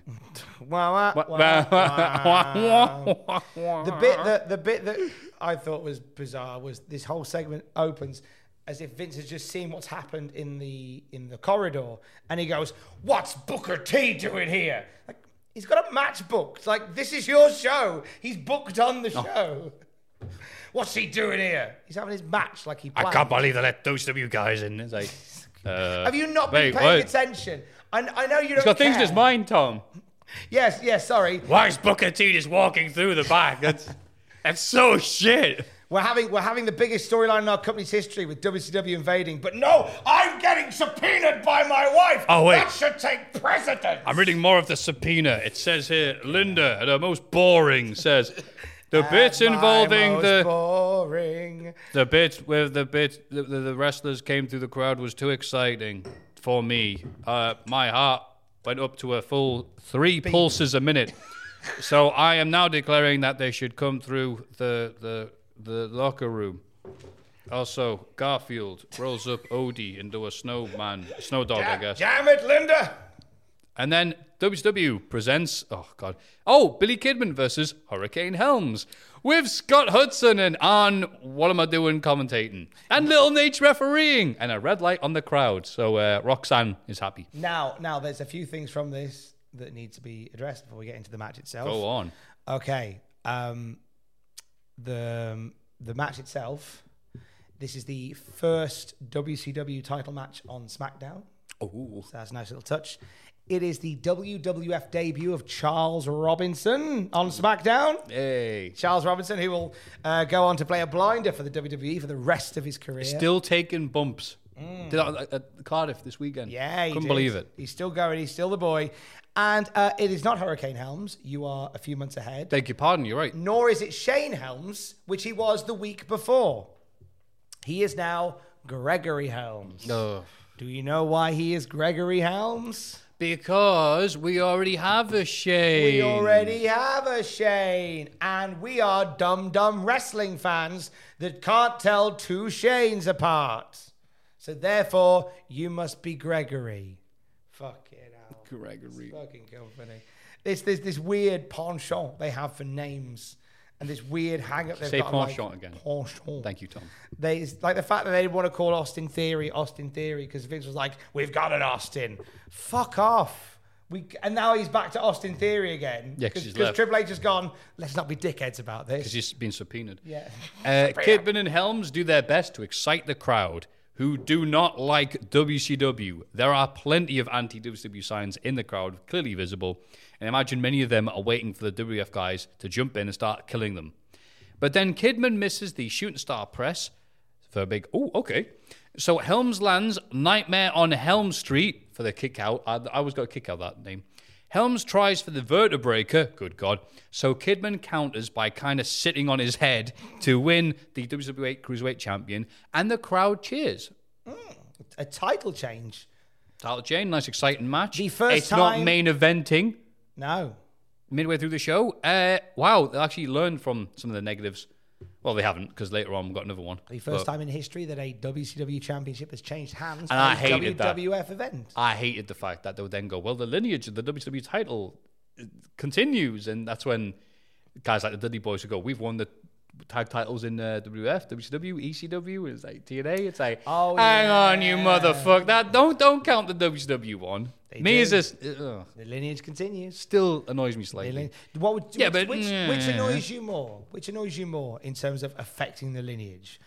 Uh, the WCW titles continuing their their prestige on WWF television, or the use of AEW interim champions? I don't mind it in the room. I don't. I, I find it Do you? it messes up Wikipedia. No, no. It's how it's how MMA and uh, boxing have done it for decades. It's fine. It's it's like, oh, okay, I can completely fuck up my plans because there's been an injury. Uh oh. Or I can go, oh, the interim, and then when he gets back, that ready-made storyline. Fantastic. I think wrestling should have adopted it years ago. Well, I stand corrected. Oh, but obviously, if you're not a boxing or MMA fan, you're like, interim. You're damn right. I'm interim. He's a handsome man. Thank you. Ah, something we're not into though is more McMahon segments. Mr. McMahon and his hat, and his hat, and, his, hat. hats, and his hats. yell for a bit about how he's going to go to the public and tell them his side of the story, aka the truth. Uh, I'm just going to read Pachiti's note again. Okay, cool. Yeah. no notes on what's happening in 2022. We just got back from Cardiff and yeah, we're good. We're being good. Okay, okay. Kurt Angle talks about how he was in the Boy Scouts and the Cubs. Austin's like, were you? He goes, yeah, I did them all. Austin's like, you did them all, and that's the punchline again. They're really ending these things sketch-like. It's Yeah. like, say something wacky. Wah, wah, wah. I beat the kids. Oh. If only Angle delivered his lines as well as lugs delivered hot offers into your souls. No, not the ones on your feet, the ones that live forever. and the ones on your feet. it's the the, re- the replay is Vince's old ass body's old ass. lugs to help you run from accusations, and also cultaholic EVPs.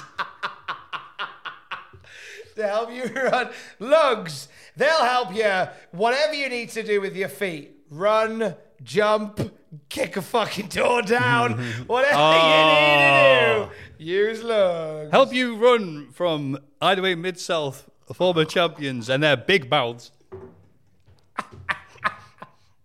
Help you run to the bank to pay money into your mum's account. Ah! There, look, there's Vince. Let's get him. Ha ha! Look, I got my lugs on. Damn it, we can't subpoena him. We can't catch him. Subpoena this. As he runs away on his lugs. Quick, Perry, on your makeshift. on your Quick, makeshift- MacGyver Saturn. Get him. Oh no, Perry being a dumb, dumb dummy, you stopped for drive through. Ah, he was this close to getting him. It's not even a drive through, it's a phone box. Dog. He's eating Damn the it. numbers. He's eating the numbers. Quick, Detective Roomba after Vince. Oh no, a ledge, a ledge two inches tall. Damn it, S- halt it again. Quick, Detective Roomba, get him! He went into that area with all the heavy wires coming out of it. Oh no! Detective Roomba's been tangled up. We need to relocate him. Right, I love the concept of a rumba. not not the wamba. Sorry, I sound like I'm doing strictly. Uh, not the con- not a wamba. I love the concept of a roomba. Um, but they are bollocks. Ours, we've got one, Alex and I, and you just press go and off he goes, and it's just like he just bounces around the room and does the same like three or four. Three or four sides, and then and then returns to its base. Massive dirt patches in the middle of the carpet, but like three strips that are really clean. Oh, it only works on angles. Like I was gonna say, it, it, Where's it doesn't- Eric? It, fuck off. It doesn't work. Eric Angle. Wow, look at you not going for the easy one. Well, there's a spot. doesn't- there's a spot mode you can do which makes him spin, but he just does the same thing, but he just spins as Yeah. he goes. I think he gets signed to work for the six trios tournament. Ugh. We're, we're nailing it this week. Detective Roomba suddenly looks like, you know, comedy gold compared to the ones we just said. It's like bottom series two compared to shite we're coming out with. Anyway, backstage, Christian hugs Edge's trophy, and Edge finds him doing it. Doing it. And it's rather like Andrew being caught by his parents with his anime pillow. what are you doing? Nothing, nothing. Doing nothing, Dad. No. Uh, Vince heads to the ring with his 2000 Ric Flair shirt. You know, he looks ones- like a man having a fucking breakdown. Like big old oh. fluffy Hawaiian shirt and a cowboy hat. He takes off the cowboy hat to show the solemnness of the segment. Vince reminds us that we all come with, from nothing and leave with nothing. Except, no, we don't, as Linda is trying to ruin that one thing he's going to leave the earth with his reputation. Vince insists he wasn't going to do anything with Torrie, he was just testing her. Anyway, Vince says he's sorry in case the judge is listening. But then Vince apologizes for all the people he's hurt and for being born and oh, he's on his knees and oh God, I'm just sorry. I'm sorry about everything. Which sounds like an admission of guilt to me. But then, hey, here's Regal and Tajiri. Willie says, stop, to stop that, Vince. To stop acting like this. You're the victim. Vince gives Regal a big, sorry, Regal gives Vince a big hug uh, to bring him to reality as O- Angle and Austin look shocked. And Vince pops up. He's like, You're right. It's not my fault women find me wonderful. It's not my fault I'm charismatic and I have a big dick. I've got nothing in common with all the people here in this arena. I've caught wall all 151 Pokemon and I'm damn proud of it. And then he saunters off to do other things with women. Pachiti's note, Pachiti's note, Pachiti's note. Tom, what did you think? Uh, again, another one of those segments that with with current knowledge is hilarious. Um, I thought it was quite funny. I think Regal coming out to sort of talking round was was quite fun. Uh, they do the cutaways to the locker room where Austin, Angle, and Deborah are watching. The second cutaway, Austin, you see just wipe a tear from his eye. oh, yes. It's superb. It's superb. Uh, Vince, as Vince is walking to the back, like he's thanking Regal, Tajiri tries to thank him, and Vince just brushes Tajiri aside, and then just focuses on Regal, and Tajiri walks behind him. Like, um, yeah. So Vince, Vince, basically, the point I'm making is that Vince McMahon was 110 percent Vince McMahon, real life Vince McMahon, hiding in plain sight all this fucking time because all the shit that has been dragged up for him now. Pachitti, this, says, please do not talk about it. Right, okay. Yeah, it's a good segment. Yeah. Could do the Kid Rock radio edit thing on three. One, two, three. Radio, edit. Stacker 2! JVC's Round Sound and the PS2 thing that's going to come out soon, I guess, whatever, uh, presents the Hardys and Lita. They're taking on Fat Bastard and Billy Bitch Cakes. Show is only teaming up with Billy because he thinks the cakes are real. Did you hear what Michael Cole called the team of Big Show and Billy Gunn? Go on. The underachievers. Oh, I was going to say. Absolutely fucking dead. I when he put- said that. Billy isn't getting booze from the crowd, but Taz and Cole beat him to death. Anyway, as they talk about him needing to get his head screwed on properly in order to start achieving things again. They absolutely eviscerate both Big Show and Billy Gunn. Like Big Show at one point, like lands a big move on Jeff, and Taz is going, "Come on, Big Show, pin him for God's sake, pin him!" And Big Show's going, "No, no, no, I'm having a lovely fight." And Taz is getting cross because he's like, "You shit at this. Just pin the guy and win." Look at him climbing up the top rope. What are you doing? The story is Big Show and Billy Gunn are fucking awful. That's Yeah. the story. So the Jokers, they're fucking shit. it won't be all right on the night for these two. For Shogun. I think that's their name later on. But anyway, uh, Big Show adopts Tori. No, not that one. The other one's old release powerbomb to KO Jeff Hardy. And then amazingly, Fat Bastard goes to the second rope and misses an elbow. and as you're right, yes, the commentators are still like, same old Big Show. Maybe he's trying to show he's better than Billy. Can't blame him. Lita has enough of this It's a rubbish. low bar, that is. Right. It's a low fucking bar. Lita has enough of this rubbish and gives a Frankenstein to Billy behind the referee's back. But I'm sure if he did it the referee's front, he would have allowed it. Would have let it go, yeah. Yeah, whatever. Big Show manhandles everyone until Jeff stops a showstopper with a missile dropkick. Uh, a Matt, twist of fate, lands him down. So he follows up with a swanton bomb. And on, just on top, a Matt leg drop as well. To finally end the match as, don't be silly, it's a Hardy Boys match. Where have you been? Billy gives Matt the one and only, and Big Show's whale carcass drapes itself over Matt's body to win after taking four finishes. Big Show and Billy Gunn scraping a win against the Hardy Boys. Yeah, I guess in Venice there isn't there is a lack of WF tag teams right now because low down, uh, I don't know where they've gone. DIA, TIA, MIA, and DOA mixed into one. DIA, dead, dead in arrival. it Freddie Mercury singing? D-I-D-I-A. uh, so there's the Dudleys, the Hardys, Shogun, the mystical They're the tag Shog- team of uh, Kaientai. They're the Shoguns, aren't they? They're the Shoguns rather than Shogun, because Shogun would suggest some sort of mystical gimmick from the Far East, which would have been amazing. they're sadly not Shogun; they're the Shoguns, Yeah. which is which means less. Fucking The hell. show less. That mean better. The show. It's a command. Call themselves the Gun Show. They could have all done like the Yeah. the, the big show going Gun Show, like he's John Tenta in '95. Gun Show. I'm not a man, I'm a gun.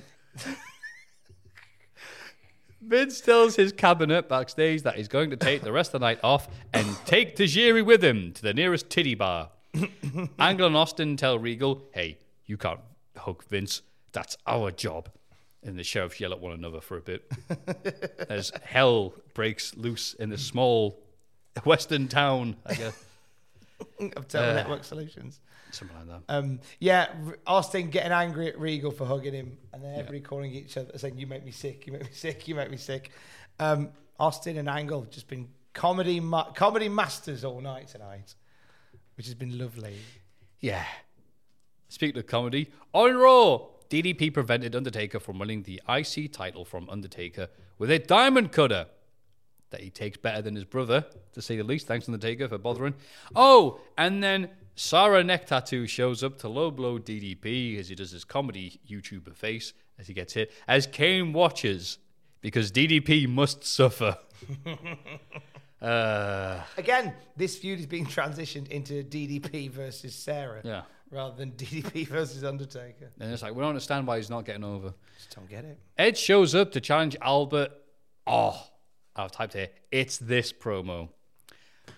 Uh, Edge comes down. Well, it's a mixed bag for me tonight because Albert, on one hand, I have an IC title match with yourself, but on the other hand, no one's going to see it because when everyone hears your music, they're going to change the channel. That song is brutal.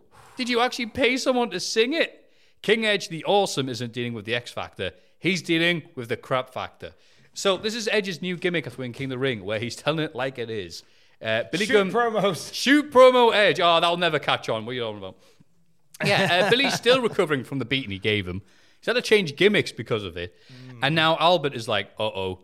Uh, and they did actually play the X Factor theme this They week. did. I think I think they they can only play it a certain amount of times, Mm. but I think in terms of telling the story here, I think they have to have it in there for Yeah. Edge's promo to go. Uncle Kracker's rubbish. By the way, Edge, fuck you. I sang your song on Saturday, Yeah. and I'm annoyed with myself that I did now because this blatant disregard for Uncle Kracker's seminal hit. What you looking at? It's the first instance, SmackDown debut of people shitting on X Factor. I'm glad Dominik Mysterio booted you. Yeah. Christian is shown eating popcorn out of Edge's trophy backstage as we then go back to the match. And there are so many people standing up to go get merch that there's a fucking queue visible on the hard camera. Of just people lined up like it's Argos on a Sunday, waiting to get out rather than watch this. Albert's cool backbreaker to neckbreaker gets a nice pop. Uh, and while he's doing this, the Got Lugs shirts are selling fast. Crash Holly has bought 10. He's sorted now until 2003. He's gonna walk out wearing all of them like Joey. I'm gonna win all my matches now. Albert uses a low blow to win with the Baldo bomb. No one cares. What a shame. Edge's time will come as IC champ. And Albert's time will never come. you big headed idiot. Uh, backstage, the mid carders apologize for beating up Test for thinking he was a WCW stooge. He does not accept their apology and he walks off with his face looking like on half of Harvey Dent. Ooh. The sheriffs arrive and Austin says, uh, Don't worry, that beating will only make him stronger. Anyway, the big viral infection of WCW needs to be removed, so they all need to team up. Jerry Lynn says, What? You mean unify? He is taken out backstage and shot and never appears on WFTV ever again.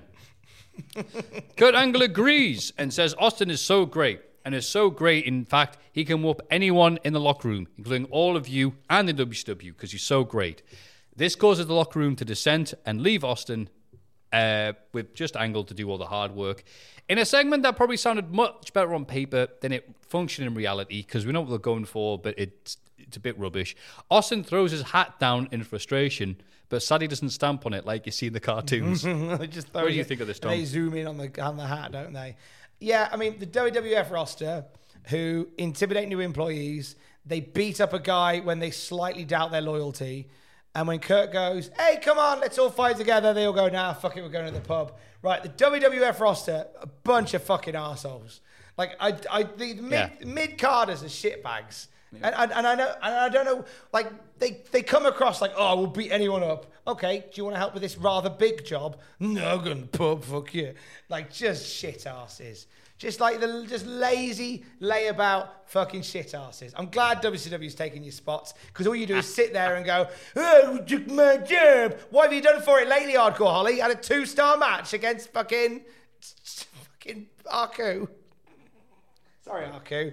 Uh, but you know what I mean. That's true. It's, Let's not, uh, let's not kid ourselves. It's not as if Haku's having banger after banger. Yeah, I just, I just, because, because what's funny is that there is like, there's a shoot bit of resentment in amongst all of this as well that you read about, and how the mid card were like, oh, these guys are gonna come in and take our jobs. Oh, fuck, we fucking work harder. I'm just saying. I'm just saying, hardcore Harley. Harley was one of the louder ones, from what I gather. Like, oh, blue WCW guys coming in. I'm gonna, I'm gonna fucking beat them up for real. Isn't that right, Bradshaw? Yeah, we'll beat them up for real for taking a job. Let's. They've got to learn. They've got to learn what? Like that we're tough. Yeah, but why do you have to beat? Because that's what you have to do when someone new comes in.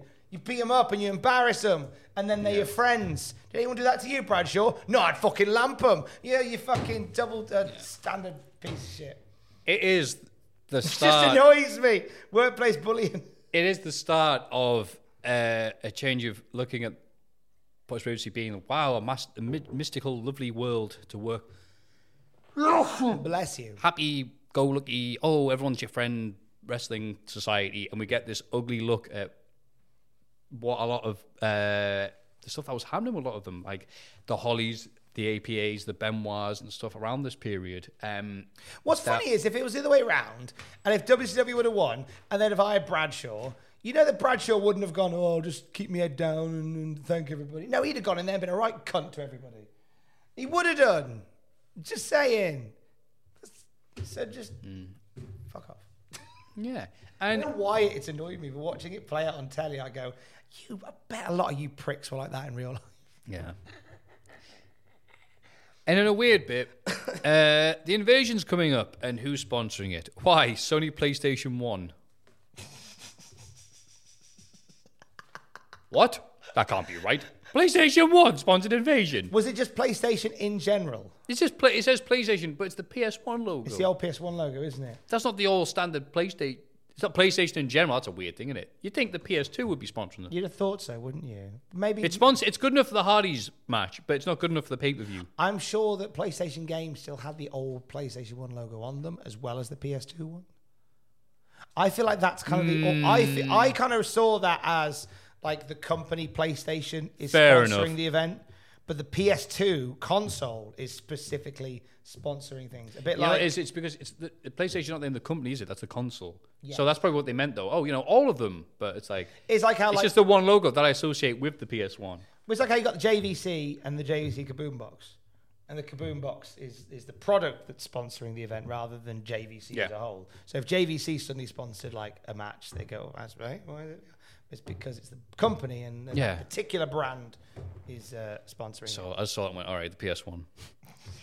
Sky Do takes on Dean Malenko in Malenko's last televised match. Is it? It is. Oh. Such a stunningly sad turn of events compared to his Hall of Fame run in WCW. The wrong opponents, the wrong type of wrestling fan, and the wrong gimmicks. Everything wrongity, wrongity, wrong. So at least him and Buff have something in common finally. Uh, I'm glad that he ends it at least against his best opponent in WF. with Scotty Hottie bouncing around for Dino for two minutes before Dino locks in the clover leaf with all the enthusiasm of a McDonald's worker two minutes before the end of his shift before Scotty escapes with ease. Dino goes to superplex Scotty again, clearly learning nothing from their previous encounters as Hottie pushes him off and lands a missile dropkick. Dean wrestles like it's his last shift before Dumb Perry comes out of Scotty's hat. Dom Perignon. Dumb Perry, oh, and attempts and attempts the worm before Dino punches him and then falls victim to the real one. Bye, Dean. We loved you years ago. Take it easy and get away from the stink of WCW while Leave you the can. memories alone. Yeah. Any thoughts here? Um, yeah, I didn't realize it was his last one, but like it was a great match, like for what it was. Dean kind of, as you say, like didn't have like a lot of enthusiasm, but then like I think he's done. He's done it. He's just going to put Scotty two out over on the way out. Yeah. Um, best of luck to Perry Saturn, who now doesn't have a, a sort of like a a, a, a, a, uh, a Straight straight, guy Yeah. to work with. So we'll see how this gimmick does with Perry on his Todd. I'm sure he'll be fine. I'm sure he'll be fine. A WCW referee. I don't know who this was. Do you know? No, I There we didn't go. know. Thanks, DDP. Sorry, doesn't thank him. Says wishes him good luck as DDP yogas backstage. Yoga. They'll never catch up. That'll never catch on. DDP says he doesn't need luck. Also, Undertaker and his hot wife, they'll be watching me. Yeah, watching me on TV. Ooh, can't wait for that. Hey, hey, hey. My cutter is sharper than ever. I can't wait to cut Undertaker's head off with it. That's nice. Okay, DDP, are you. He's too wacky to be evil. Yeah, it doesn't. s- It, it's it's Yo, a bit bozo. jarring, isn't it? It's jarring when you've got Yo Bozo. Yo, bozo, I'm gonna Yo, watch your Bozo, wife. I'm a dirty creep.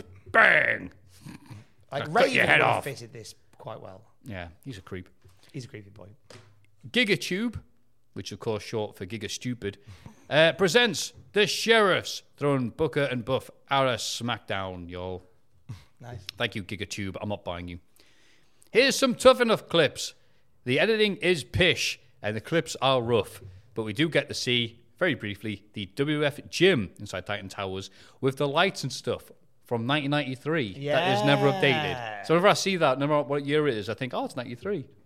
You see like Lugan, uh, Bret doing that in the Icopro adverts. Yeah, it's nice, isn't it? I like Yeah. it. It's, it was a nice little throwback seeing them in the uh, from the "You Gotta Want It" Icopro adverts. Yeah.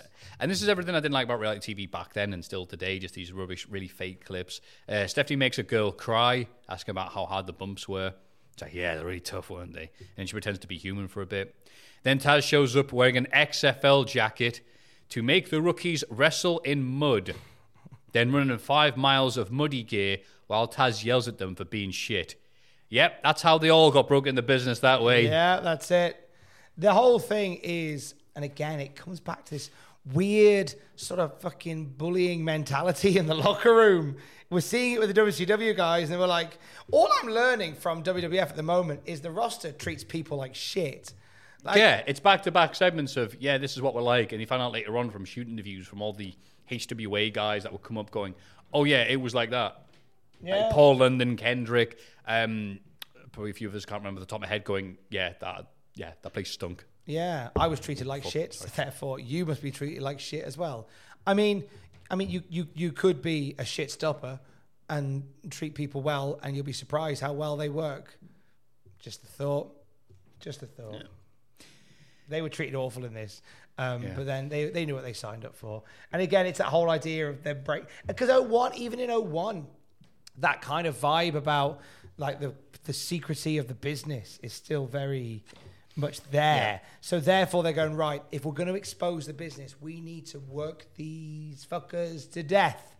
To let them know it's not just an easy ride. Next week they say they talk up, hey, Triple H is going to be on Tough Enough next week, and that is an iconic, Oh, iconic moment. The hits just Tough keep on coming. Yeah, that's we're going to we're going to talk at length about that because that's quite uh, quite a telling bit they do on Tough Enough. That I think Lee leads to at least one person quitting the show.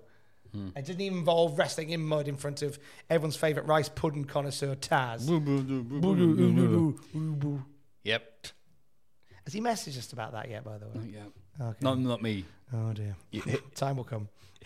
Steve Austin tricks Kurt Angle into going to get Booker T because he's mad at Angle for making a mess of things earlier. You nitwit. Kurt says, certainly accepts responsibility and gives Austin his hat to protect. God, they're trying hard this episode. Uh, and I put, wait, so Booker T versus DDP is the main event on SmackDown? Oof. Some guy has a sign that reads, I believe in Bigfoot. Crowd, like before, sounds more unsure than anything else. They dislike DDP and his velvet tights as he stun guns Booker over the top rope. Uh, Booker doesn't get much more of a positive response either. Booker drags DDP through the crowd until they spot a "Where's Goldberg" sign, and they come back in to avoid it being on, shown on TV.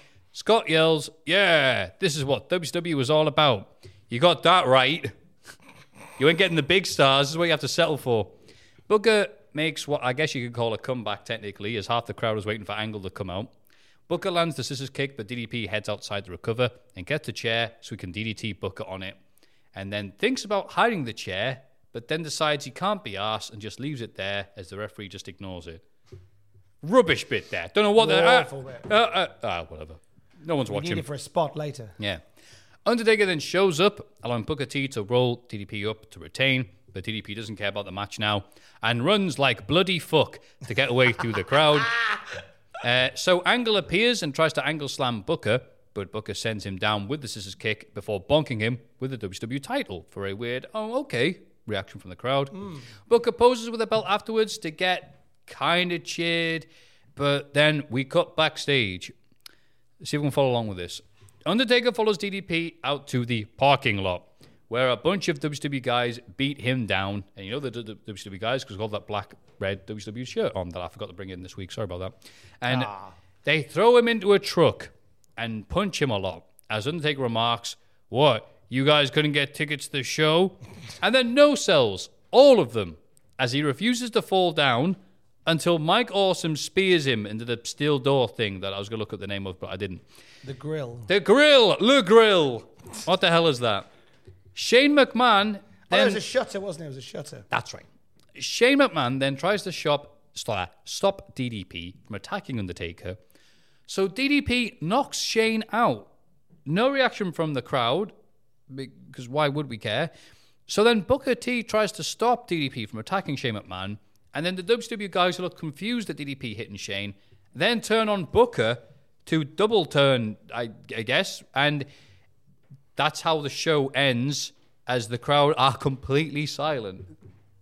Because they're So confused. again, why do we give a shit? they are. They're invading. The Yeah. literal invasion is named the pay per view. Sorry, Alvarez now, but invasion pay per view the coming on. literal invasion is Yeah. happening. Now the invaders aren't getting along. Fuckity do. We we splintered the NWO much quicker than we normally do. Yeah, there's no reason to care. Oh, Booker T's a nice guy. He's still WCW. He's still the bad guy WCW champion. Now, um, It- it- ROH did this recently with Jonathan Gresham in Impact, Oh. and they did, um, whilst a bit more hurried, a much better job because they simply kept Jonathan Gresham away from all the invasion-y stuff, but and like kind of question marks over. You know, obviously he's part of that brand, but is he? Does he have the same core values as them? Is he? You know, what will happen here?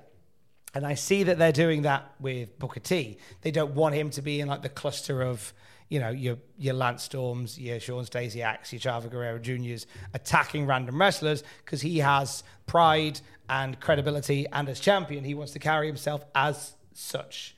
Um, now, I think the reason they're doing this is because whilst it is looking like it's not happening, there is still the thought of having like WCW as its own tearaway, breakaway roster and tour on its own. So to do that, you can't just have a roster of heels, which is the issue that they had from Raw, and you saw it a little bit in a few other places. It's a roster of heels. So you need to establish some of them at least as babyface of facing. So that's kind of what this is about. The bad part about this, the bit that sucks about this, is therefore, based on the section that we have just seen, they class the heel roster of WCW as Diamond Dallas Page, Buff Bagwell, Shawn Stasiak, uh, Chris Kanyon, Lance Storm, and Chavo Guerrero Jr.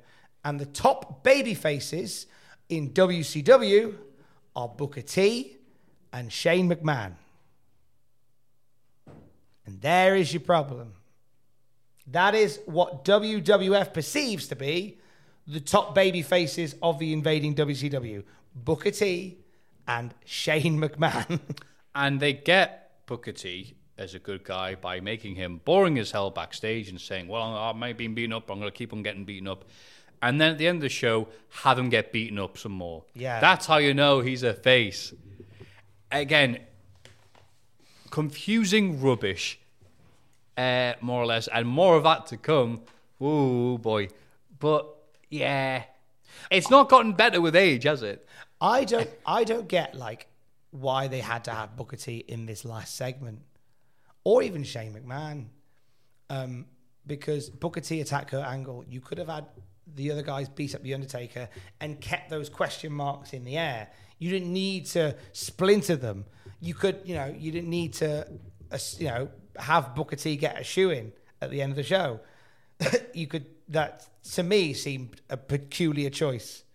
I know where you're going and I get what you're doing, but you could kind of get there without so ostensibly doing it, if you see what I mean. Hmm.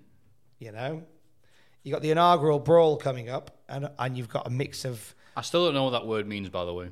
the first. I needed to say that. Inaugural means first.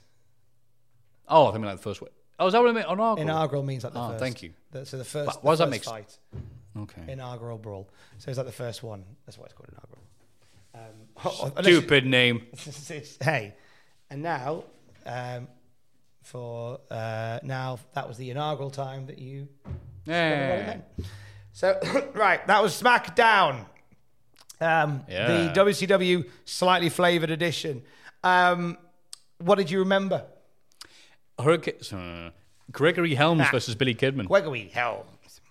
Why do you remember that one so much? I I remember like really liking the action and hitting, seeing a shooting star press and being very impressed back in the day, and also liking. Um, Kidman wasn't my favorite by the end of WCW, but because there was three count, the Young Dragons, Noble, etc. Uh, who was else was there? Oh, um, what's his name? Kid Romeo and um, Eddie Skipper, all those guys, yeah, who obviously aren't going to be showing up on WFTV anytime soon. But yeah, I remember liking them and going, yeah, these are great, and like that, and him finishing by just sitting on his head. Yeah, quite a creative finish. Yeah, I was like, okay, boring. Liked yeah, I liked it, and the fact that the crowd were like, all right, you know, golf clap. What about yourself?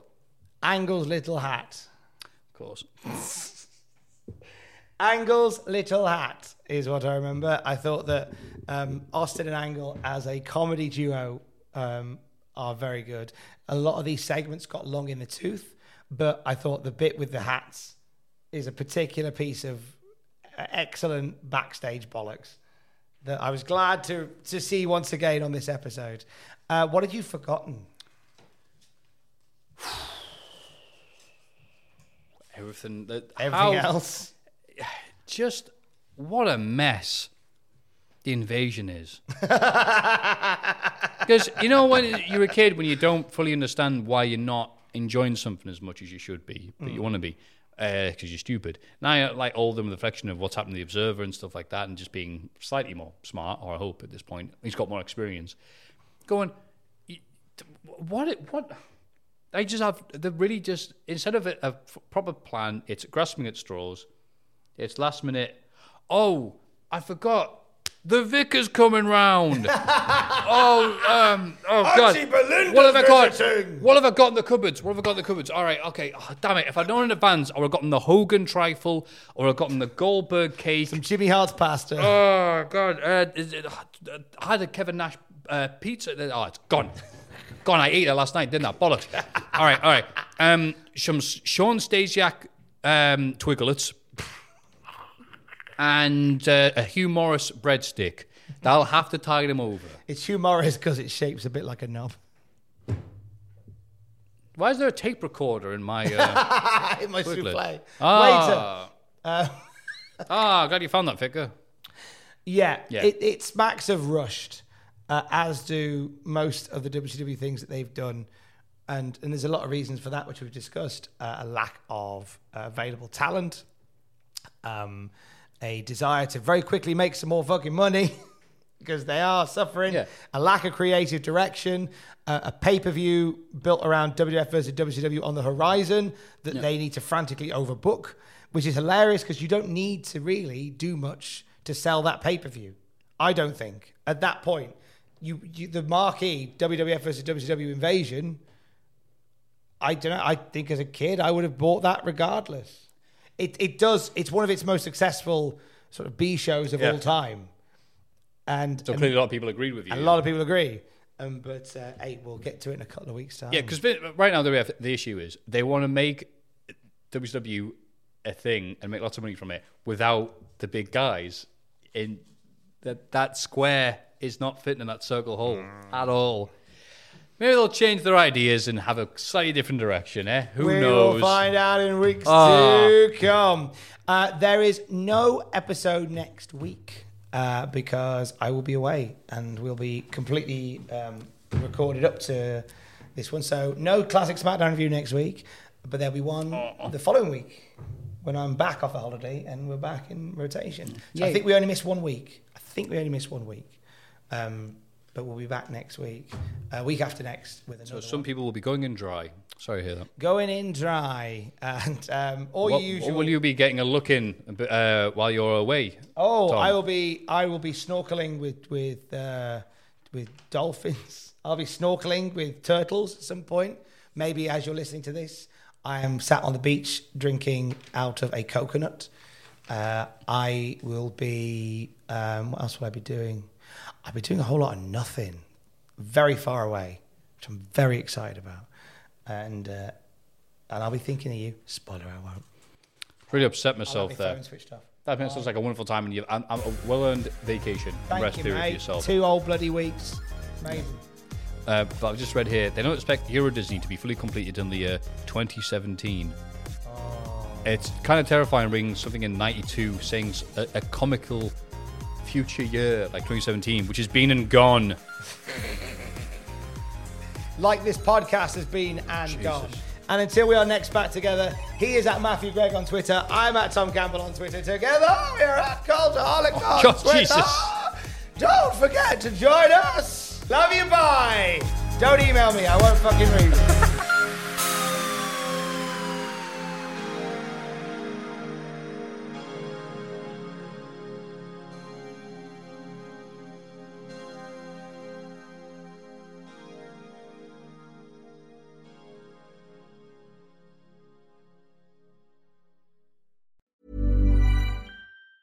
Hi, I'm Daniel, founder of Pretty Litter. Did you know cats tend to hide symptoms of sickness and pain? I learned this the hard way after losing my cat, Gingy. So I created Pretty Litter, a health monitoring litter that helps detect early signs of illness by changing colors, saving you money and potentially your cat's life. Pretty Litter is veterinarian developed, and it's the easiest way to keep tabs on your fur baby's health right at home. Go to prettylitter.com and use code ACAST for 20% off your first order and a free cat toy. Terms and conditions apply. See site for details. Ever catch yourself eating the same flavorless dinner three days in a row?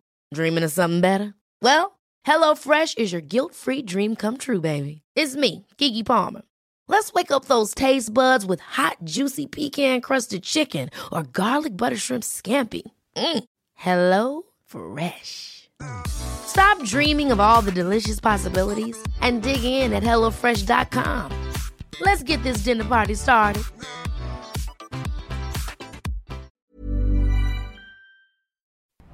For all the wrestling headlines in just 10 minutes, search Cultaholic Wrestling News on Apple, Spotify, or wherever you get your podcasts from.